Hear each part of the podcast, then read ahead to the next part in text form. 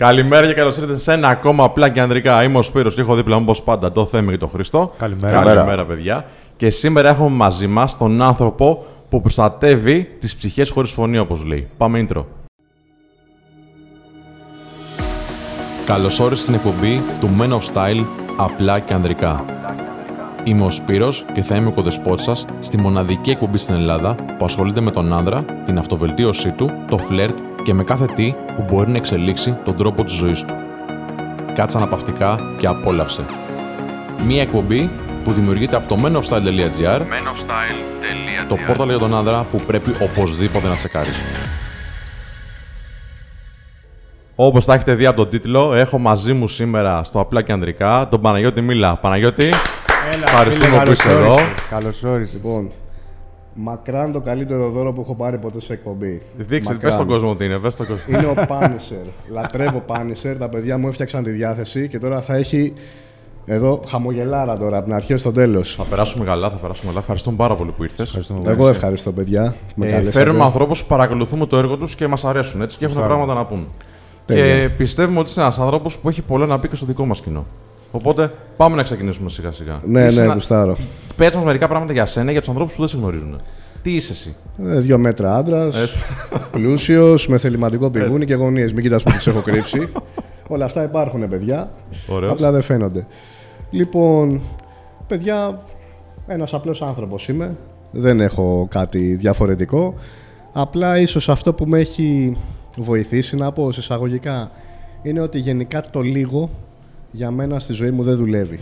Σε Ωραίος. ό,τι και να ασχοληθώ, ό,τι και να κάνω. Από τα χόμπι μου μέχρι τον τρόπο ζωής μου. Οπότε επειδή τα κάνω όλα στην υπερβολή τους, μάλλον ξέρω εγώ μαθεύεται, ε, το γουστάρω κι εγώ και γουστάρουμε όλοι. Από το μηχανάκι δηλαδή που ξεκίνησα να Ναι, έχω ναι. μηχανάκι και αργά κιόλας στα 21-22. Δεν είχα παπιά και τέτοια παιδιά. Χαλιαμπούσα με τη μία. Προ- όχι, όχι με τη μία. Α, το πρώτο μηχανάκι που ναι. πήρα, άκου το τώρα σκηνικό, φίλε. Δεν θα το πω αυτό και θα βγάλει ψυχοφάρμακα να μου δώσετε. Πες, πες, πες. Κάτι έχουμε μέσα. κάτι. δεν, δεν με τραβάγανε ποτέ τα μηχανάκια έτσι πολύ, ρε παιδί μου. Εντάξει, αν το κοιτάξω εγώ έτσι σαν πιτσιρικά, ας πούμε, αυτό μέχρι εκεί ήταν η σχέση μας. Και έψαχνα την αγορά να πάρω αυτοκίνητο. Παρένθεση, ακόμα δεν ξέρω να οδηγώ αυτοκίνητο. okay. Εκτός αν πιάνετε το PlayStation, οπότε είμαι οδηγός αγώνων. Λ- λοιπόν, άκου σκηνικό τώρα. Κατεβαίνω μαζί με ένα φιλαράκο από το γυμναστήριο και καβαλάει ένα μηχανάκι τύπου Harley, ήταν το Dragster το 6,5 για όσους γνωρίζουν. Και του λέω ωραίο μηχανάκι. Ευχαριστώ. Το πουλάς, το πουλάω. και πήρα μηχανάκι, παιδιά. Έτσι. Όπως τα ακούς, μου το έφερε έξω από το σπίτι και του λέω: Σε παρακαλώ, μου το ανεβάζει στο πεζοδρόμιο. δεν, ήξερα, δεν ήξερα τι να το κάνω, δεν ήξερα πώς παίρνει μπροστά. Δεν... Πήρα μηχανάκι και δεν ήξερα πώς παίρνει μπροστά. Στορκίζομαι, δεν ήξερα τίποτα. Το είδα, μου άρεσε, με τράβηξε και το πήρα. Γαμώ τους Και φάσεις. ξεκινάω, Εντάξει. εντάξει, ναι, αυτό πραγματικά ήθελε ντοκιματέρ. ξεκινάω, παιδιά, το μηχανάκι, οι πρώτες μου βόλτες ήταν με το πόδι. Πατίνι. Δεν ήξερα να το βάλω μπροστά να οδηγήσω, δεν ήξερα και είχα τόσο μεγάλη έτσι, κάψα και τρέλα να το μετακινήσω που το πήγαινα με τα πόδια. Δεν με ένοιαζε. Ποιοι βλέπαν, δεν με ένοιαζε τίποτα. Ε, Έκανα και τον ήχο μόνος μου. Λοιπόν, ε, κάποια στιγμή έμαθα και το βάλα και μπροστά. Ξεκίνησα εκεί λίγο πέρα εδώ, μου σβήναν οι φορίτσες, περιπέτεια το ένα τ' άλλο, το έμαθα. Ε, το κράτησα τρεις μήνες που έβγαλα και το δίπλωμα. Ε, και μετά πήρα ένα πιο πρακτικό μηχανάκι, ένα CBR 900. Να κάνω τη Για τη δουλίτσα μου. λαϊκή. γιατί- Για την πόλη. Το κράτησα κανένα χρόνο και μετά πήρα Χαγιαμπούσα, το πρώτο, το Gen 1. Ε, ναι, και φτάσαμε εδώ που φτάσαμε, που έχω ένα Χαγιαμπούσα δραξτεράδικο 337 άλογα.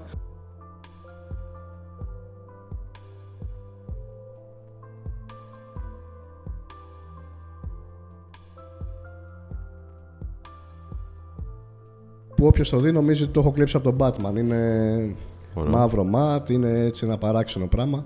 Έχει την νεκροκεφαλάρα του Punisher εννοείται. Punisher, συγγνώμη. Πώς κόλλησες με τον Πάνισερ εσύ; Και Μ' με τον αρέσει- κράτος. Μ' αρέσει Από πάρα God of πολύ η War. φιλοσοφία του φιλαράκι. Ταυτίζομαι πάρα πολύ. Εξήγησε το λίγο στον κόσμο έτσι. Θα το να- εξηγήσω πολύ. Ναι. Λοιπόν, κράτος καταρχήν τα του Αζάρα εδώ. Κράτος. Και στο πρόσωπο έχεις το σήμα του. Ε, Punisher. Και ναι, και στην κεφάλα εδώ πέρα έτσι διακριτικά. Λοιπόν, Εδώ και κάποια χρόνια έχω ξεκινήσει αυτό το εθελοντικό έργο που έχετε δει όλοι και μου αρέσει να το λέω ότι μιλάμε για αυτούς που δεν έχουν φωνή, για τα πλασματάκια αυτά. Τα αγαπάω πάρα πολύ, τα λάτρεψα και τον άνθρωπο αγαπάω και πιστεύω στον ανθρωπο Λοιπόν, μου αρέσει λοιπόν ο Πάνισερ γιατί τιμωρεί, ο τρόπος που τιμωρεί για να πετύχει αυτό που πιστεύει, τέλος πάντων η εκδίκηση κτλ. Μ' αρέσει σαν φιλοσοφία. Δεν το εφαρμόζω. δεν σκοτώνω, λέει. δεν έχω σκοτώσει πολλούς. ε, και ο κράτος που επίσης για να πετύχει το σκοπό του τα βάζει με θεούς, με δαίμονες, δεν σταματάει πουθενά, δεν κολώνει πουθενά και το πετυχαίνει. Αυτό θέλω να είναι και εμένα η δέσμευσή μου απέναντι στα ζωάκια, απέναντι στους ανθρώπους που έχουν ανάγκη. Θέλω να ξεπεράσω όλα τα εμπόδια, είτε είναι θεοί είτε είναι δαίμονες και να βγω νικητής. Τόσο πολύ το πιστεύω μέσα μου που οι τατουαζάρες που βλέπετε είναι αυτό που νιώθω και είναι μια μορφή δέσμευσης. Έχω σημαδέψει το σώμα μου για όλη μου τη ζωή και βλέπεις όλο μου το σώμα θα γίνει με αυτό που πιστεύω και με αυτό που θέλω να κάνω από εδώ και πέρα μέχρι να κλείσω τα ματάκια μου. Θέλω να προσφέρω, φίλε. Πιστεύεις ότι αυτός ο τρόπος σκέψης που περιγράφεις τώρα, δηλαδή η δέσμευση, η αφοσίωση, η ευθύνη που παίρνεις πάνω σου, τα βάζουμε θεούς και δαίμονες, έχει βοηθήσεις στο να να βγει αυτό το, το έργο τέλος πάντων της ομάδας Angels λίγο προς τα έξω και να πετύχει αυτό το σκοπό της; Από εκεί ξεκινήσαμε όλα. Ξεκίνησε. Άμα δεν υπάρχει ένας άνθρωπος να το πιστεύει με όλη την ψυχή, δεν θα βρεθούν άνθρωποι να τον ακολουθήσουν. Ναι, ναι, ναι.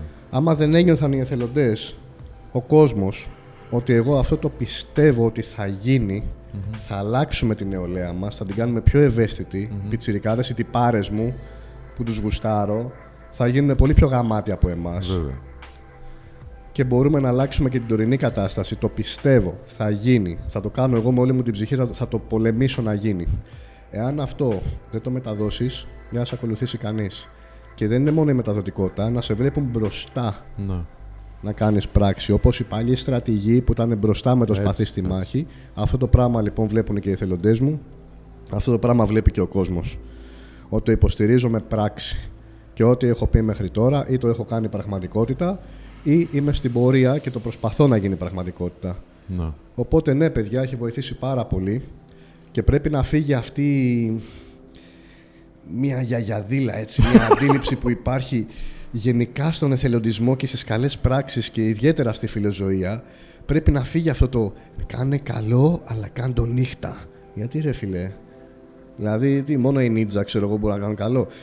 Και τη μέρα είναι το καλό, πρέπει να φαίνεται το καλό, πρέπει με κεφαλαία γράμματα. Πώς θα γίνει με πρότυπα στους πιτσιρικάδες, στις τυπάρες μας; Ναι, Πώς θα ναι. θέλουν να γίνουν μετά, σαν και αυτόν που βλέπουν. Γιατί να έχουν πρότυπο μόνο κακοποίησης ή τα, αυτά τα reality που ναι. δείχνουν, γιατί μόνο αυτά τα πρότυπα; Όχι. Πρότυπο με κάποιον που να σώζει ζωάκι. Πρότυπο με κάποιον που δίνει φαγάκι σε έναν άνθρωπο που το έχει ανάγκη. Αυτά είναι υπέροχα πράγματα. Άμα ο άνθρωπος καταλάβει τη θετική ενέργεια που προσφέρει ο εθελοντισμός, θα αλλάξει η ζωή μας. Άμα καταλάβουμε τη θετική επιρροή που μπορεί να έχει ένα ζωάκι, ένα σκυλάκι, δίπλα μας, στη ζωή μας, θα αλλάξει ο κόσμος μας όλος, παιδιά. Χαρακτηριστικά, είχε γίνει μια τέλος πάντων φιλοζωική συνάντηση και τους είχα πει το εξής. Για να δεις ότι ακόμα και άνθρωποι που ασχολούνται 20 και 30 χρόνια ακόμα δεν έχουν σκεφτεί κάποια πράγματα και γιατί αλλάζει η κατάσταση τόσο πολύ με την ομάδα την Angels και με μένα. Βλέπεις πώς είμαι, σπέροχος όμορφος άντρας, έτσι, που άμα τον δει κάποιος θα πηδήξει απέναντι πεζοδρόμιο. Έλα, εντάξει. Ναι, ναι, καλά, έλα μια μέρα. Είσαι ιδιαίτερος. Έλα μια μέρα μαζί μου να δεις. Έχω δει κάτι φιίτσε να βαράνε στα να πιάνουν το Ευαγγέλιο. Καλά, ναι. σίγουρα, σίγουρα. Έχω δει διάφορα ωραία. Τα οποία τα γουστάρω τρελαίνω, παιδιά, πεθαίνω. σοβαρά. λοιπόν, Έρχεται λοιπόν, είχαν μιλήσει εκεί πέρα διάφοροι άνθρωποι, έρχεται η ώρα μου να μιλήσω, ωραία. Λοιπόν, είχα τσακώσει ένα λούτρινο σκυλάκι, μεγάλο, το είχα τσακώσει και αγκαλιά, το είχα βρει ένα δικό μου, το πήρα και κυκλοφορούσα με αυτό γύρω-γύρω. Έρχεται η ώρα να μιλήσω, δεν με το σκυλάκι πήγα μαζί. Πάω εκεί στο κέντρο και τους λέω: Το βλέπετε. Το καταλαβαίνετε; Η μισή λέω από εσάς θα με βλέπατε στο δρόμο και θα αλλάζατε πεζοδρόμιο. Τώρα κρατάω σκύλο, ακόμα και λούτρινο που είναι, όλοι χαμογελάτε. Αυτή είναι η δύναμη του σκύλου. Αυτή η θετική ενέργεια που αλλάζει την εικόνα σου, την ψυχή σου, τη ζωή σου, τα πάντα σου, ακόμα και με αυτό το παράδειγμα, εάν καταφέρουμε και κάνουμε τον κόσμο και την καταλάβει, κερδίσαμε. Αυτή η θετική ενέργεια έχει επιρροή παντού. Στην νεολαία μας, στα σχολεία μας, άμα βάλουμε προγράμματα και ενημερωτικά αλλά και με ζωάκια να μπορούν να τα φροντίζουν τα παιδιά, παιδιά κερδίσαμε. Εάν μάθεις το μεγαλύτερο σχολείο είναι της ζωής. Αν μάθεις μια ψυχούλα, ένα παιδάκι μικρό, το αίσθημα της ευθύνης, της αγάπης και του σεβασμού απέναντι σε μια ψυχούλα που δεν έχει φωνή να μιλήσει, έχει πολύ περισσότερες πιθανότητες να γίνει καλός άνθρωπος από οποιοδήποτε άλλο παιδάκι. Ναι. Μπορούμε να φτιάξουμε μια υπέροχη κοινωνία. Τα γεροντάκια μας. Στα γυροκομεία. Άνθρωποι οι οποίοι νιώθουν ξεχασμένοι από τις οικογένειές τους. Πω, πω, τι είπες τώρα. Για σκεφτείτε, παιδιά, να ξεκινήσει ένα πρόγραμμα με ζωάκια και να πηγαίνουν εκεί πέρα άνθρωποι στα γυροκομεία που θέλουν, στα γεροντάκια που θέλουν και να τους κάνουν συντροφιά με τα ζωάκια τους. Θα αλλάξει η πραγματικότητά τους. Θα αποκτήσει ξανά νόημα η ζωή τους. Θα αλλάξει η ψυχολογία τους όλοι. Θα αρχίσουν να αισθάνονται αγάπη σημαντική και θα έχουν κάτι να περιμένουν την επόμενη εβδομάδα. Τι το σταματάει αυτό, ρε Παναγιώτη, γιατί δεν γίνεται αυτό το πράγμα, γιατί δεν έχουμε στα σχολεία ένα προγραμματάκι, γιατί δεν έχουμε στους ανθρώπους εκεί πέρα που είναι πιο ηλικιωμένοι να έχουν μια φροντίδα κάτι από ένα σκυλάκι; Μια Πέρα από παρεούλα. αυτό, θα, θα- θα έρθω σε αυτό που λες, είναι Να, πολύ ωραία να. ερώτηση. Αυτή η εφαρμογή, εκτός από σχολεία, γυροκομεία, μπορεί να μπει στις φυλακές μας, Μμ. σε ανθρώπους οι οποίοι δυστυχώς είναι στο περιθώριο, ό,τι και αν έχουν κάνει. Το Σοφρονιστικό Ίδρυμα αξίζει να δώσεις μια ευκαιρία στους ανθρώπους που είναι εκεί πέρα μέσα να γνωρίσουν αγάπη. Τι καλύτερο Βέβαια, από το βέβαια, σκύλο. βέβαια. Στην Αμερική υπάρχει τέτοιο πρόγραμμα. Κρατούμενοι έχουν αναλάβει να επανεντάξουν ζώα τα οποία πάνε για ευθανασία, έχουν πρόβλημα συμπεριφοράς και έχουν αναλάβει κρατουμένοι να τα εκπαιδεύσουν και να τα κάνουν υιοθετήσιμα. Τι λες, τι λες Υπέροχο τώρα. πρόγραμμα. Βλέπεις διάφορες φυλές που στο προάβλιο θα σφαζόντουσαν, συνυπάρχουν, γελάνε, μιλάνε. Έχει γίνει μια κοινωνία και δεν κάνουν κύχ γιατί τρέμουν μην τους πάρουν το πρόγραμμα. Απίστευτα θετική επιρροή. Στα ιδρύματά μας με παιδάκια με ειδικές ανάγκες. Γιατί να μην έχει ζώα. Έχουμε δει τόσα παραδείγματα στο ίντερνετ. Άνθρωποι οι οποίοι έχουν βαριές ασθένειες νοητικές, ότι με τα ζώα ανταποκρίνονται κάποιοι. Γιατί να μην το βάλουμε στη ζωή μας. Στα νοσοκομεία μας. Έχουμε ανθρώπους οι οποίοι ε, είναι άρρωστοι άνθρωποι, έχουν πρόβλημα υγείας. Άλλοι είναι και σοβαρά. Γιατί σε αυτούς τους ανθρώπους να μην τους προσφέρεις αυτό το θετικό, αυτή τη θετική ενέργεια; Οπότε, παιδεία, τα γεροντάκια μας, τους φαλακισμένους, άνθρωποι που έχουν μέσα στη φυλακή ανθρώπους, άνθρωποι που έχουν παιδάκια σε ιδρύματα, σε νοσοκομεία, ασθενείς, όλους αυτούς, παιδιά, μπορούμε να τους αλλάξουμε τη ζωή και να φτιάξουμε κάτι υπέροχο. Γιατί δεν έχει γίνει. Γιατί δεν έχει μπει στην παιδεία μας. Γι' αυτό. Δεν έχει βάλει κάποιος Ναι. από την πολιτική κυρίως σκηνή, γιατί από εκεί παίρνονται αυτές οι αποφάσεις, δεν τα έχει κάνει αυτά τα, προ- τα πράγματα πραγματικότητα. Γιατί δεν τους ενδιαφέρει, δεν γνωρίζουν. Και εδώ που τα λέμε ρε παιδιά, ποιος πολιτικός έχει σκύλο με τον οποίο ζει όπως εμείς; Ποιος έχει αντιμετωπίσει τα ίδια προβλήματα που αντιμετωπίζω εγώ και εσύ όταν θα βγάλουμε τα σκυλάκια μας βόλτα; Ναι. Είναι εκτός πραγματικότητας, πιστεύεις αυτοί οι άνθρωποι; Εντελώς. Ναι.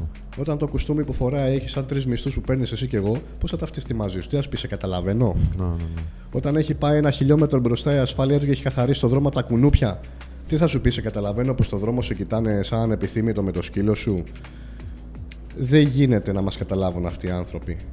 Πρέπει ένας άνθρωπος μέσα από εμάς να μας αντιπροσωπεύσει ώστε να γίνουν αυτά τα πράγματα πραγματικότητα. Πρέπει ένας άνθρωπος που έχει ζήσει αυτές τις αλλαγές. Αυτά που σας λέω δεν είναι παιδιά πράγματα που τα διάβασα κάπου. Άλλαξα με το σκύλο. Την ιστορία με τον Diesel φαντάζομαι να έχετε ακούσει 35 φορές. Την έχεις πει, την έχεις Τη πει, λέω αλλά παντού. πες το γιατί συνδέεται πάρα πολύ με αυτό που μας είπες πριν, ότι βρήκες το κάλεσμά σου. Πώς βρήκες Ναι. το κάλεσμά σου, λοιπόν, εσύ; Θα σας πω πώς έγινα άνθρωπος Να. καταρχήν. Έτσι. Λοιπόν, θα πούμε άλλη μια φορά την ιστορία με τον Τιζελάρα, τη λατρεύω, τη γουστάρω, δεν θα κουραστώ ποτέ να τη λέω. Πες το. Και είναι και ο λόγος που όλα αυτά που σας λέω, παιδιά, τα πιστεύω τόσο πολύ γιατί το έζησα. Άλλο να το ζήσεις, άλλο να στο πει κάποιος. Τεράστια διαφορά. Καμία σχέση. Γι' αυτό έχω τόσο πολύ μεγάλη πίστη σε αυτό το ζωντανό. Γιατί εγώ ήμουν ένας φουσκωτούλης με ένα μηχανάκι μεγάλο και γούσταρα ξέρω εγώ, να κάνω κανένα παντιλί και να πηδήξει καμιά γριούλα στο πεζοδρόμιο και πήγαινα χαρούμενο σπίτι. Εντάξει. Απλώ νεαρός, ξέρω εγώ. Όλο αυτό που ξύπνησε μέσα μου Το χρωστάω στον Ντίζελ, που είναι ο πρώτος μου σκύλος. Περπάταγα στο κεντρικό, στο δρόμο εκεί πέρα που μένω, και πέρασα δίπλα από έναν άνθρωπο, ένα κυριούλι με τα κουρελάκια του που ζητιάνευε. Τον προσπέρασα, παιδιά, λες και προσπερνάω παγκάκι, καμία διαφορά. Δυστυχώς έτσι ήμουνα. Ο Ντίζελ όμως, άμα τον κοιτάξουν, πατάει φρένα για χάδια. Είναι τόσο άγριο pitbull. είναι από τα πολύ άγρια. Πασχαλίτσα τελείως. Τον βλέπει ο άνθρωπος, θα βλέπει ένα σκύλο με ένα, με ένα σβέρκο σαν σωλήνα αποχέτευσης, τόσο είναι. Λες να να με καταπιεί θέλει αυτό τώρα. Τρόμαξε, του λέω μη φοβάστε, του λέω είναι πρόβατο, είναι πασχαλίτσα, του λέω δεν πειράζει κανέναν. Ε, παιδιά, σε μισό λεπτό ο άνθρωπος αυτός και ο Ντίζελ είχαν γίνει ένα κουβάρι αγάπης να τσακώνει το κεφάλι την κεφάλα του Ντίζελ για την τρίβει πάνω στο κεφάλι του, να χαμογελάει, να γελάει δυνατά. Γέλαγε ο άνθρωπος δυνατά. Του φτιάξαμε τη μέρα, παιδιά. Έτσι. Έλαμπε. Και μου μάθε ένα πάρα πάρα πάρα πολύ μεγάλο μάθημα εκείνη τη στιγμή ζωής ο σκύλος μου ότι δεν χρειάζεται να μιλάς ελληνικά, δεν χρειάζεται να έχεις χρήματα, δεν χρειάζεται καν να είσαι άνθρωπος. Χρειάζεται να δώσεις σημασία στο συνάνθρωπό σου. Σημασία. Από τότε ξεκίνησα παιδιά και όταν έβλεπα έναν άνθρωπο που έχει ανάγκη, δεν δίνεται ποτέ χρήματα, πρέπει να το πω αυτό στον κόσμο να ξέρει, όχι χρήματα, γιατί το πιο πιθανό θα γίνουν ουσίες ή αλκοόλ. Έτσι, έτσι. Θα τους πάρετε ένα σαντουιτσάκι, άμα θέλετε, μια πορτοκαλαδίτσα, ένα μπουκαλάκι νερό. Αυτά. Να, ναι. Και ρωτήστε αν έχουν κάποια ανάγκη από παπούτσια, μήπως έχετε κάποιο ζευγάρι που σας περισσεύει, κουβερτούλες, ρούχα κτλ. Να προσφέρετε. Όχι χρήματα. Και ξεκίνησα να ρωτάω μέχρι που βρήκα και μια ομάδα Δείπνο Αγάπης λέγεται. Πάρα πολύ καλή δουλειά τα παιδιά. Δίνουν σε καμιά εκατοπενηνταριά ανθρώπους στο κέντρο φαΐ, ρούχα και φάρμακα. Εκπληκτικό έργο, εθελοντικό. Εκπληκτικό. Ακολούθησα και εγώ αυτή την ομάδα. Πρόσφερα και σε ανθρώπους. Και γιατί το λέει η ψυχούλα μου, γιατί μου το έμαθε ο σκύλος μου, παιδιά, και για να περάσουμε και ένα πολύ δυνατό μήνυμα, να καταργήσουμε ένα στερεότυπο, ότι φιλοζωία και φιλανθρωπία είναι ξεχωριστές έννοιες. Αυτό το τι θα θες στα σκυλιά τράβα να ταΐσεις κανέναν άνθρωπο, αυτοί που τα λένε δεν έχουν ποτίσει ούτε λουλούδι στη ζωή τους, παιδιά. και το νερό που κρατάνε για να το ναι, πετάξουν δεν ρίχνουν στο χώρο, το χύνουν στο πεζοδρόμιο. ούτε λουλούδι δεν έχουν ποτίσει, ούτε κατά λάθος. Απαντάς και στην κριτική τώρα ότι ξέρεις τι, ασχολείστε με τους ανθρώπους, μην ασχολείστε με τα σκυλιά. Άνθρωπος ο οποίος προσφέρει σε ψυχές, δεν κάνει διακρίσεις, ούτε πρόκειται ποτέ να γυρίσει να σου πει αυτή την ατάκα. Τα παιδιά τα οποία συμμετείχαν στην ομάδα αυτή, στο δείπνο αγάπης και η κύρια δράση τους είναι να δίνουν φαγάκι σε ανθρώπους, ποτέ κανένα παιδί δεν γύρισε να μας πει κάτι τέτοιο, ίσα ίσα μας δώσαν όλοι συγχαρητήρια για αυτό που κάνουμε με την ομάδα και τα ζωάκια. Δεν θα βρεις άνθρωπο εθελοντή που να προσφέρει που να σου πει τέτοιο πράγμα. Αυτό είναι ένα στερεότυπο λοιπόν που πρέπει να σπάσει. Φιλοζωία, φιλανθρωπία είναι αλληλένδετα. Όταν μάθεις ένα παιδάκι 9, 10, 12, 15 χρονών να είναι ευαίσθητο με τα ζώα, αυτό το παιδάκι θα βοηθήσει και άνθρωπο 100%. Γι' αυτό λοιπόν δίνουμε τόσο πολύ μεγάλη έμφαση στη φιλοζωία. Είναι πολύ πιο εύκολο να ευαισθητοποιήσεις ένα παιδάκι μέσα από ένα πλασματάκι, μία αθώα ψυχή. Ταυτίζεται πολύ πιο εύκολα το παιδί με το ζώο. Τώρα τι να πάω εγώ τώρα σχολικά. Πάω, αγαπήστε με, θα πει δείξουν τα παιδάκια από το παράθυρο. Ενώ άμα πας ένα σκυλάκι μικρό μέσα, θα το χαϊδέψουν να τους βγάλει πολύ όμορφα συναισθήματα. Ωραία. Γι' αυτό λοιπόν, παιδιά, το έζησα αυτό με το σκύλο μου, μου το έμαθε ο σκύλος μου και το πιστεύω ακράδαντα ότι αυτό θα γίνει. Αρκεί να το παλέψουμε, αρκεί να το προσπαθήσουμε. Θα φτιάξουμε ένα καλύτερο μέλλον όμως. Ε, ξέρεις τι, θέλω πολύ να αναφερθεί, γιατί λες ας πούμε ότι τα σκυλιά, τα ζώα γενικότερα, είναι... Ε, δεν, έχουν, δεν έχουν τη μιλιά να πούν αυτό που...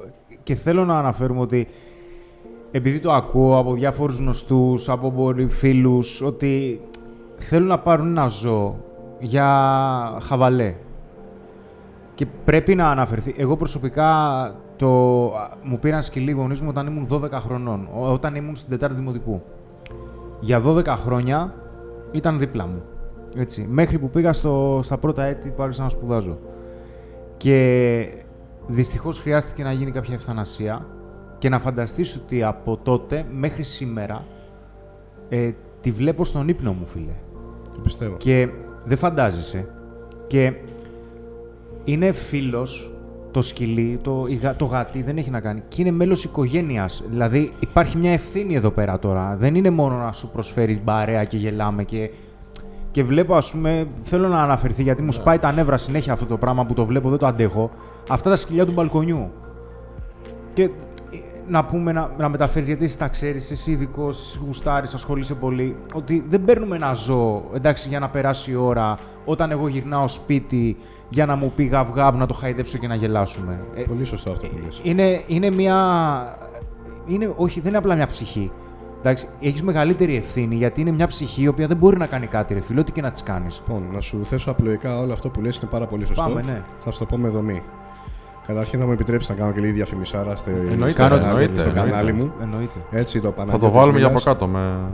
Φτιάχνω, βάζω Με link. βιντεάρες με εύλογα ερωτήματα γιατί είναι πολλά παιδιά που έχουν αυτό το ερωτηματικό, τι είναι σκύλος και είναι πολύ μεγάλη ευθύνη. Λοιπόν, έχω φτιάξει βιντεάρες, τα εξηγώ. Θα απαντήσω σε αυτό το συγκεκριμένο. Ο σκύλος είναι το πιο απαιτητικό πλάσμα στον πλανήτη Γη μετά το παιδί. Δεν παίρνω σκύλο για χαβαλέ, ούτε κάνω παιδί για χαβαλέ. Έτσι. Για να πάρω σκύλο, το σκεπτικό που πρέπει να έχουμε στο κεφάλι μας είναι να μάθω τις ανάγκες του και να δω εάν μπορώ να τις καλύψω εφόρου ζωής. Όχι φέτος είμαι φοιτητής και έχω χρόνο, του χρόνου θα πιάσω δουλειά.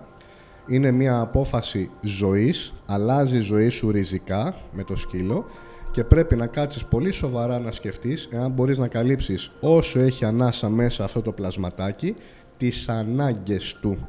Όχι τις δικές σου, τις Σωστά. δικές του. Σωστά. Αυτό είναι το κριτήριο που παίρνουμε σκύλο. Εάν και εφόσον μάθουμε τις ανάγκες τις οποίες σας αναφέρω, είναι τρεις βασικές. Εκτόνωση, να πάει να παίξει και να τρέξει το σκυλάκι κάπου, κοινωνικοποίηση με άνθρωπο και ζώα, για να μην έχει απρόβλεπτη συμπεριφορά και όρια και κανόνες.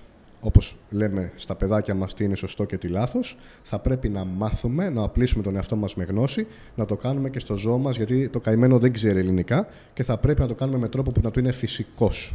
Όπως ο αρχηγός της Αγέλης. Πρέπει να μάθουμε να γίνουμε αρχηγοί Αγέλης. Αυτές είναι οι βασικές ανάγκες του σκύλου. Περιέχουν πολύ διάβασμα, βέβαια, για να το μάθεις και να το κάνεις σωστά. Όμως είναι ένας μπούσουλας για κάποιον ο οποίος θέλει να κάνει ένα τέτοιο βήμα στη ζωή του. Να σκεφτεί λοιπόν εάν μπορεί να προσφέρει αυτά που χρειάζεται το ζωντανό. Βέβαια, θα βρει προβλήματα, θα βρει απρόπτα, θα βρει, θα βρει τα χίλια δύο πράγματα. Αλλά εάν έχεις διάθεση και είσαι συνειδητοποιημένος, όλα ξεπερνιόνται. Για τα πάντα υπάρχει ερώτηση, ε, απάντηση και λύση. Τα πάντα όλα. Μη φοβάστε, μπορεί να ακούγεται βουνό, αλλά αυτό που θα σας προσφέρει ένα τέτοιο μαγικό πλάσμα δεν υπάρχει αντάλλαγμα. Δεν υπάρχει, σας το λέω που ζω με τέσσερα σκυλιά, που δεν ήξερα τι είναι ο σκύλος πριν πάρω τον πρώτο μου σκύλο. Παιδιά, Τώρα τα έχεις pitbull δεν ήξερα τι είναι. Σοβαρά, στορκίζομαι. Λοιπόν, σαν ράτσα δεν ήξερα τίποτα. Τόσο άσχετος με σκυλιά. Και πώς έμαθα τα pitbull, άκου εδώ τώρα. Είχα πάει σε ένα φιλαράκο εκεί πέρα να πούμε και θα κοιμόμουν εκεί σπίτι του. Και αυτός είχε ένα πιτμπουλάκι το οποίο ήταν, ε, είχε διασωθεί από κοινομαχίες. Στη Μούρη, ξέρεις, χαρακές και τέτοια. Δεν τα φοβόμουν τα σκυλάκια ποτέ. Αλλά εντάξει, αυτό ήταν λίγο παράξενο θέμα. Με μια κεφάλα τόσο και με σημάδια, λες τώρα. Μου λέει θα κοιμηθείς με το σκύλο. Όχι, αλλά του λέω κανένα πρόβλημα, θα με φάει. Μου λέει όχι, εντάξει, του λέω. Μια χαρά. Λοιπόν, άκου τώρα γνωριμία με pitbull, παιδιά. Κάθομαι εκεί πέρα με τον κεφάλα, τον κοίταγα, με κοίταζε. Α, του χάιδευα την κεφάλα του. Σταματάω. Παιδιά, χωρίς χαβαλέ. Λοιπόν, βάζει την πατούσα του κάτω από το χέρι μου, σηκώνει την πατούσα του- με το χέρι μου και το βάζει στο κεφάλι. Λέω, δεν έγινε. Αποκλείεται. Τον χαϊδεύω ξανά. Ξανά, πατουσάκι, εκεί, κεφάλι. Λέω, αποκλείεται, δεν έγινε. Αποκλείεται, δεν έγινε, ξημερώσαμε. Αυτό το πράγμα έκανα όλη νύχτα. και του λέω, φίλε, λατρεύω το σκύλο σου. Δεν Μέσα υπάρχει. σε μια νύχτα η γνωριμία μου με τα pitbull ήταν αυτή. Έτσι έμαθα τι είναι τα pitbull. Έτσι. Και έτσι γνώρισα τον πρώτο μου σκύλο, τον Diesel, πάλι με άσχετο τρόπο, τελείως άσχετο. Ο ίδιος φιλαράκος, μετά από λίγες μέρες, έρχεται και μου λέει κάποιος γνωστός δίνει το σκύλο του. Ήταν σαν να μου λένε ότι ε, ένα στην Κηφισιά πουλάει την πισίνα του. δεν θέλω πισίνα. Ξέρω εγώ, δεν μου είναι χρήσιμη σε κάτι. Ήταν μακρινό με λίγα λόγια. Δηλαδή, ε, το είδα σαν να μην με αφορά καθόλου. Και πάω να του πω και τι με νοιάζει, αφού δεν έχω χρόνο. Έκανα δύο και τρεις δουλειές παλιότερα. Και έχει κολλήσει εκεί το μυαλό μου ότι δεν έχω χρόνο γιατί δεν είμαι σπίτι καθόλου. Το σπίτι με έβλεπε, ξέρω εγώ, όσο κοιμόμουν. Και του λέω, αφού. Και έμενα στο αφού γιατί έχει αλλάξει η κατάσταση. Ε, μ, δεν είναι έτσι πια. Και του λέω, εντάξει, ξέρω εγώ, πάμε να το δούμε. Αλλά παιδιά το είπα τελείως δηλαδή. Μα, το δεν έλεγα με τα- τόση ναι. χαρά και δεν μου πήγε να, του, να τον στεναχωρήσω. Πήγα τον είδα, δεν είχε καρδούλες και κατσίνγκ τα μάτια εδώ με διαμαντάκια και καρδούλες και τέτοια. Τον είδα, το σκύλο, με είδε. Δύο ξένοι, έκανε χαρές στο φιλαράκο μου τρελαινόταν με στο κλάσιμο. Εντάξει, δεν τρελάθηκα, ένα ζωντανό. Ε, φεύγοντας εκεί μου έκανε κάτι χαρούλες. Εντάξει, φεύγουμε, πάμε σπίτι. Ο άνθρωπος αυτός ήθελε απάντηση σύντομα, του λέω άκου, διότι δεν ήξερα παιδιά αυτά που σου λέω τώρα το τι χρειάζεται ο σκύλος, εγώ δεν τα ήξερα. Ότι υπάρχουν καν σαν ερωτήματα ή σαν έννοιες στον πλανήτη. Δεν ήξερα τίποτα για το σκύλο. Και λέω, κάτσε λέω, πρέπει να ρωτήσω πρώτα τι είναι ο σκύλος. Και έκανα αυτό που κάνει ο Ελληνάρας. Ρώτησα τους φίλους μου αντί να μπω στο ίντερνετ. Τόσο τσοπάνης είμαι και εγώ, παιδιά, που κράζω τους άλλους. Ο- Ό,τι λάθος, ό,τι με ακούτε στα βιντεάκια μου και λέω, όλα τα λάθη τα έχω κάνει εγώ. Γι' αυτό τα ξέρω τόσο καλά και σας τα λέω να μην τα κάνετε. Τα έχω δοκιμάσει εγώ πρώτα. Λοιπόν, οι φίλοι μου βέβαια δεν ξέρανε τίποτα. Κλασικά εννοείται. Α, μου κάνει χαρές να γυρνάω από τη δουλειά και αυτά. Ε, Εντάξει, ξέρω εγώ. Δεν είχα ακούσει κάτι ακόμα που να με βοηθήσει να αποφασίσω εάν μπορώ να βάλω στη ζωή μου σκύλο ή όχι. Και του είχα πει του παιδιού, άμα θα σου πω ναι, θα είναι ναι και δεν θα έχει επιστροφή. Άμα όχι, όχι. Ήθελα να δώσω υπεύθυνη απάντηση. Βέβαια. Χτυπάει το βράδυ λοιπόν το κουδούνι, ανοίγει η πόρτα, τον ο ντίζελ μέσα. Τι έγινε ρε παιδιά; Τον έφερε ο φιλαράκος αυτός λοιπόν έτσι. Ναι. Πάρτονε. Δεν τον έφερε για να μου τον αφήσει, απλά ξέρεις για να με ψήσει τώρα. Και πέτυχε. το το Πολύ diesel ήθελε. από πού βγήκε λοιπόν; Είχε άλλο όνομα. Αλλά όταν μπήκε μέσα στο σπίτι, το πρώτο που έκανε αυτό το σκυλί, δεν ξέρω τώρα πώς του ήρθε να πούμε. Στην αυλή έξω έχω μια μικρή αυλίτσα. Είχα ένα κουβά με πετρέλαιο, παιδιά. Και πήγε και βάλε τη μουσούδα μέσα, μπλουμ στο πετρέλαιο. Έλα ρε. Και τον έβγαλα diesel. Εν τω μεταξύ να πούμε ότι ο Diesel έχει τα κομμένα αυτιά που σε Ναι. κριτικάρουν σε εισαγωγικά στα comments ότι του τα έχεις κόψει, ότι δεν θα έπρεπε. Όχι, ρε, Αλλά δεν τα έχεις δεν κόψει εσύ. Ε, εδώ πούμε αυτό. Τρίχα δεν θα πήραζε από το σκυλάκι Έτσι. μου, ούτε Έτσι. τρίχα. Τον πήραμε κομμένα αυτά και εντάξει. Έτσι ήταν. Τώρα να το ξανακολλήσουμε δεν γίνεται. Δεν πειράζουμε μέλος υγιές ζώου με κεφαλαία. Ούτε ουρές, ούτε γράμματα. τίποτα. Είναι εκτός από το παράνομο, είναι ανήθικο. Δεν κόβουμε μέλος ζώου για να το παίξουμε μάγκες. Και αυτοί που το κάνουν, στα ίσια το λέω, είναι για πρόστιμο και κλωτσίδια. στα ίσια. Έτσι, με- δε- δεν τα βασανίζουμε τα ζωντανά. Αυτιά, ουρές, τα αφήνουμε ήσυχα. Είναι μέλη χρήσιμα του ζώου. Τα αυτάκια, παιδιά, κάτι γρήγορο για να καταλάβετε τι κακό κάνει ο κόσμος που κόβει τα αυτιά. Λοιπόν, τα αυτοί των pitbull, ξέρω εγώ, ωραία, είναι διπλώνουν και πέφτουν έτσι κάτω τα αυτάκια τους. Αυτό τι γίνεται, η φύση τώρα δεν είναι χαζή. Ξέρει τι κάνει. Το δίπλωμα του αυτιού που πέφτει από πάνω και το καλύπτει, φιλτράρει ήχους, φιλτράρει σκόνες, φιλτράρει νερά. Ναι, ναι. Όταν αυτό το αφαιρέσεις, δεν φιλτράρει τίποτα.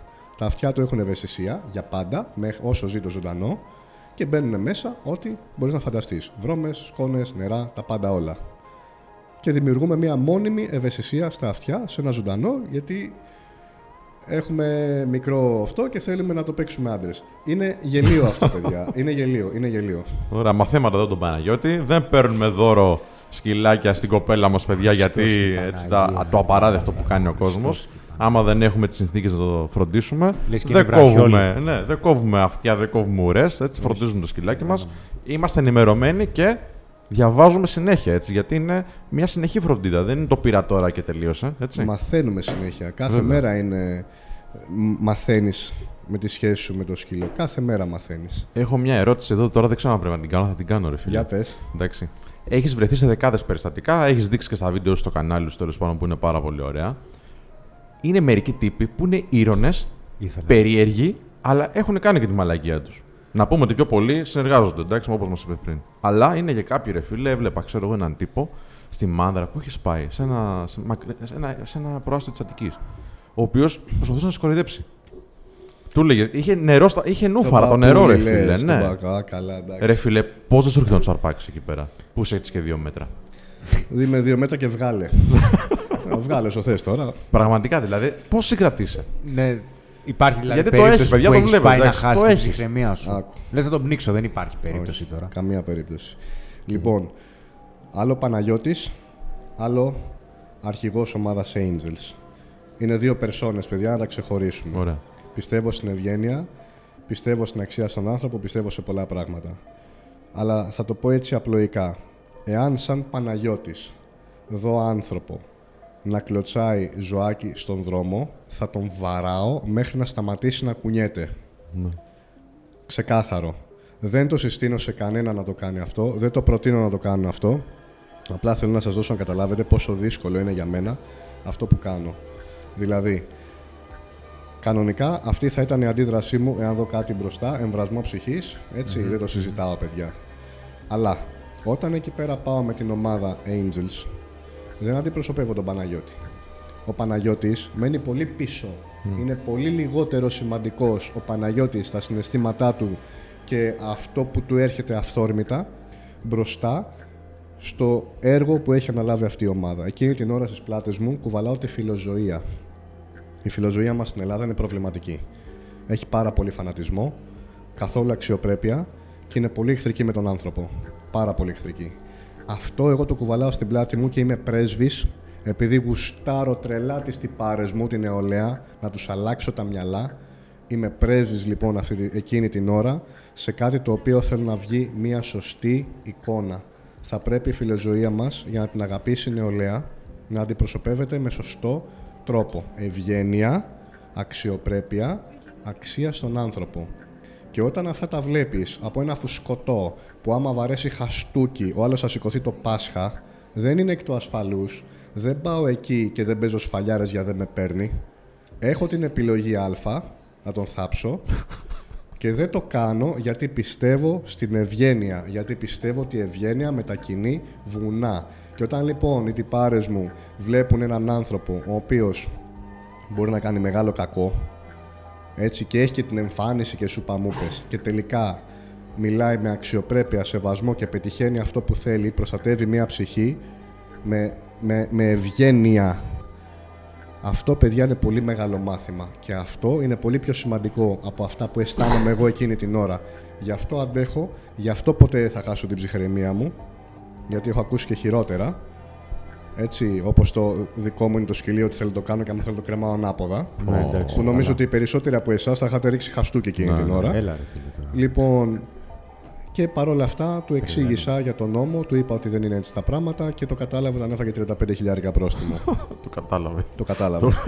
Πολύ καλά. ναι, ναι, ναι. Του, του κόστησε αρκετά Άξιζε, καλά. άξιζε όμως. Αυτή, κάθε σέντ. Ρε φίλε, γιατί το έχει το σκυλί ο άλλος, αφού του συμπεριφέρεται με αυτόν τον τρόπο; Γιατί το έχει, δεν καταλαβαίνω. Γιατί Δεν τον μπορώ έχει να- μικρό, ρε φίλε. Του είπε, γιατί τον έχει μικρό. Για- Για να Γιατί- βγάλει τα ψυχολογικά Να του βγάλει στο τα σκυλί, ας κόμπλεξ του, ναι, πούμε. βέβαια. Παιδιά το γιατί έχει πολλές απαντήσεις.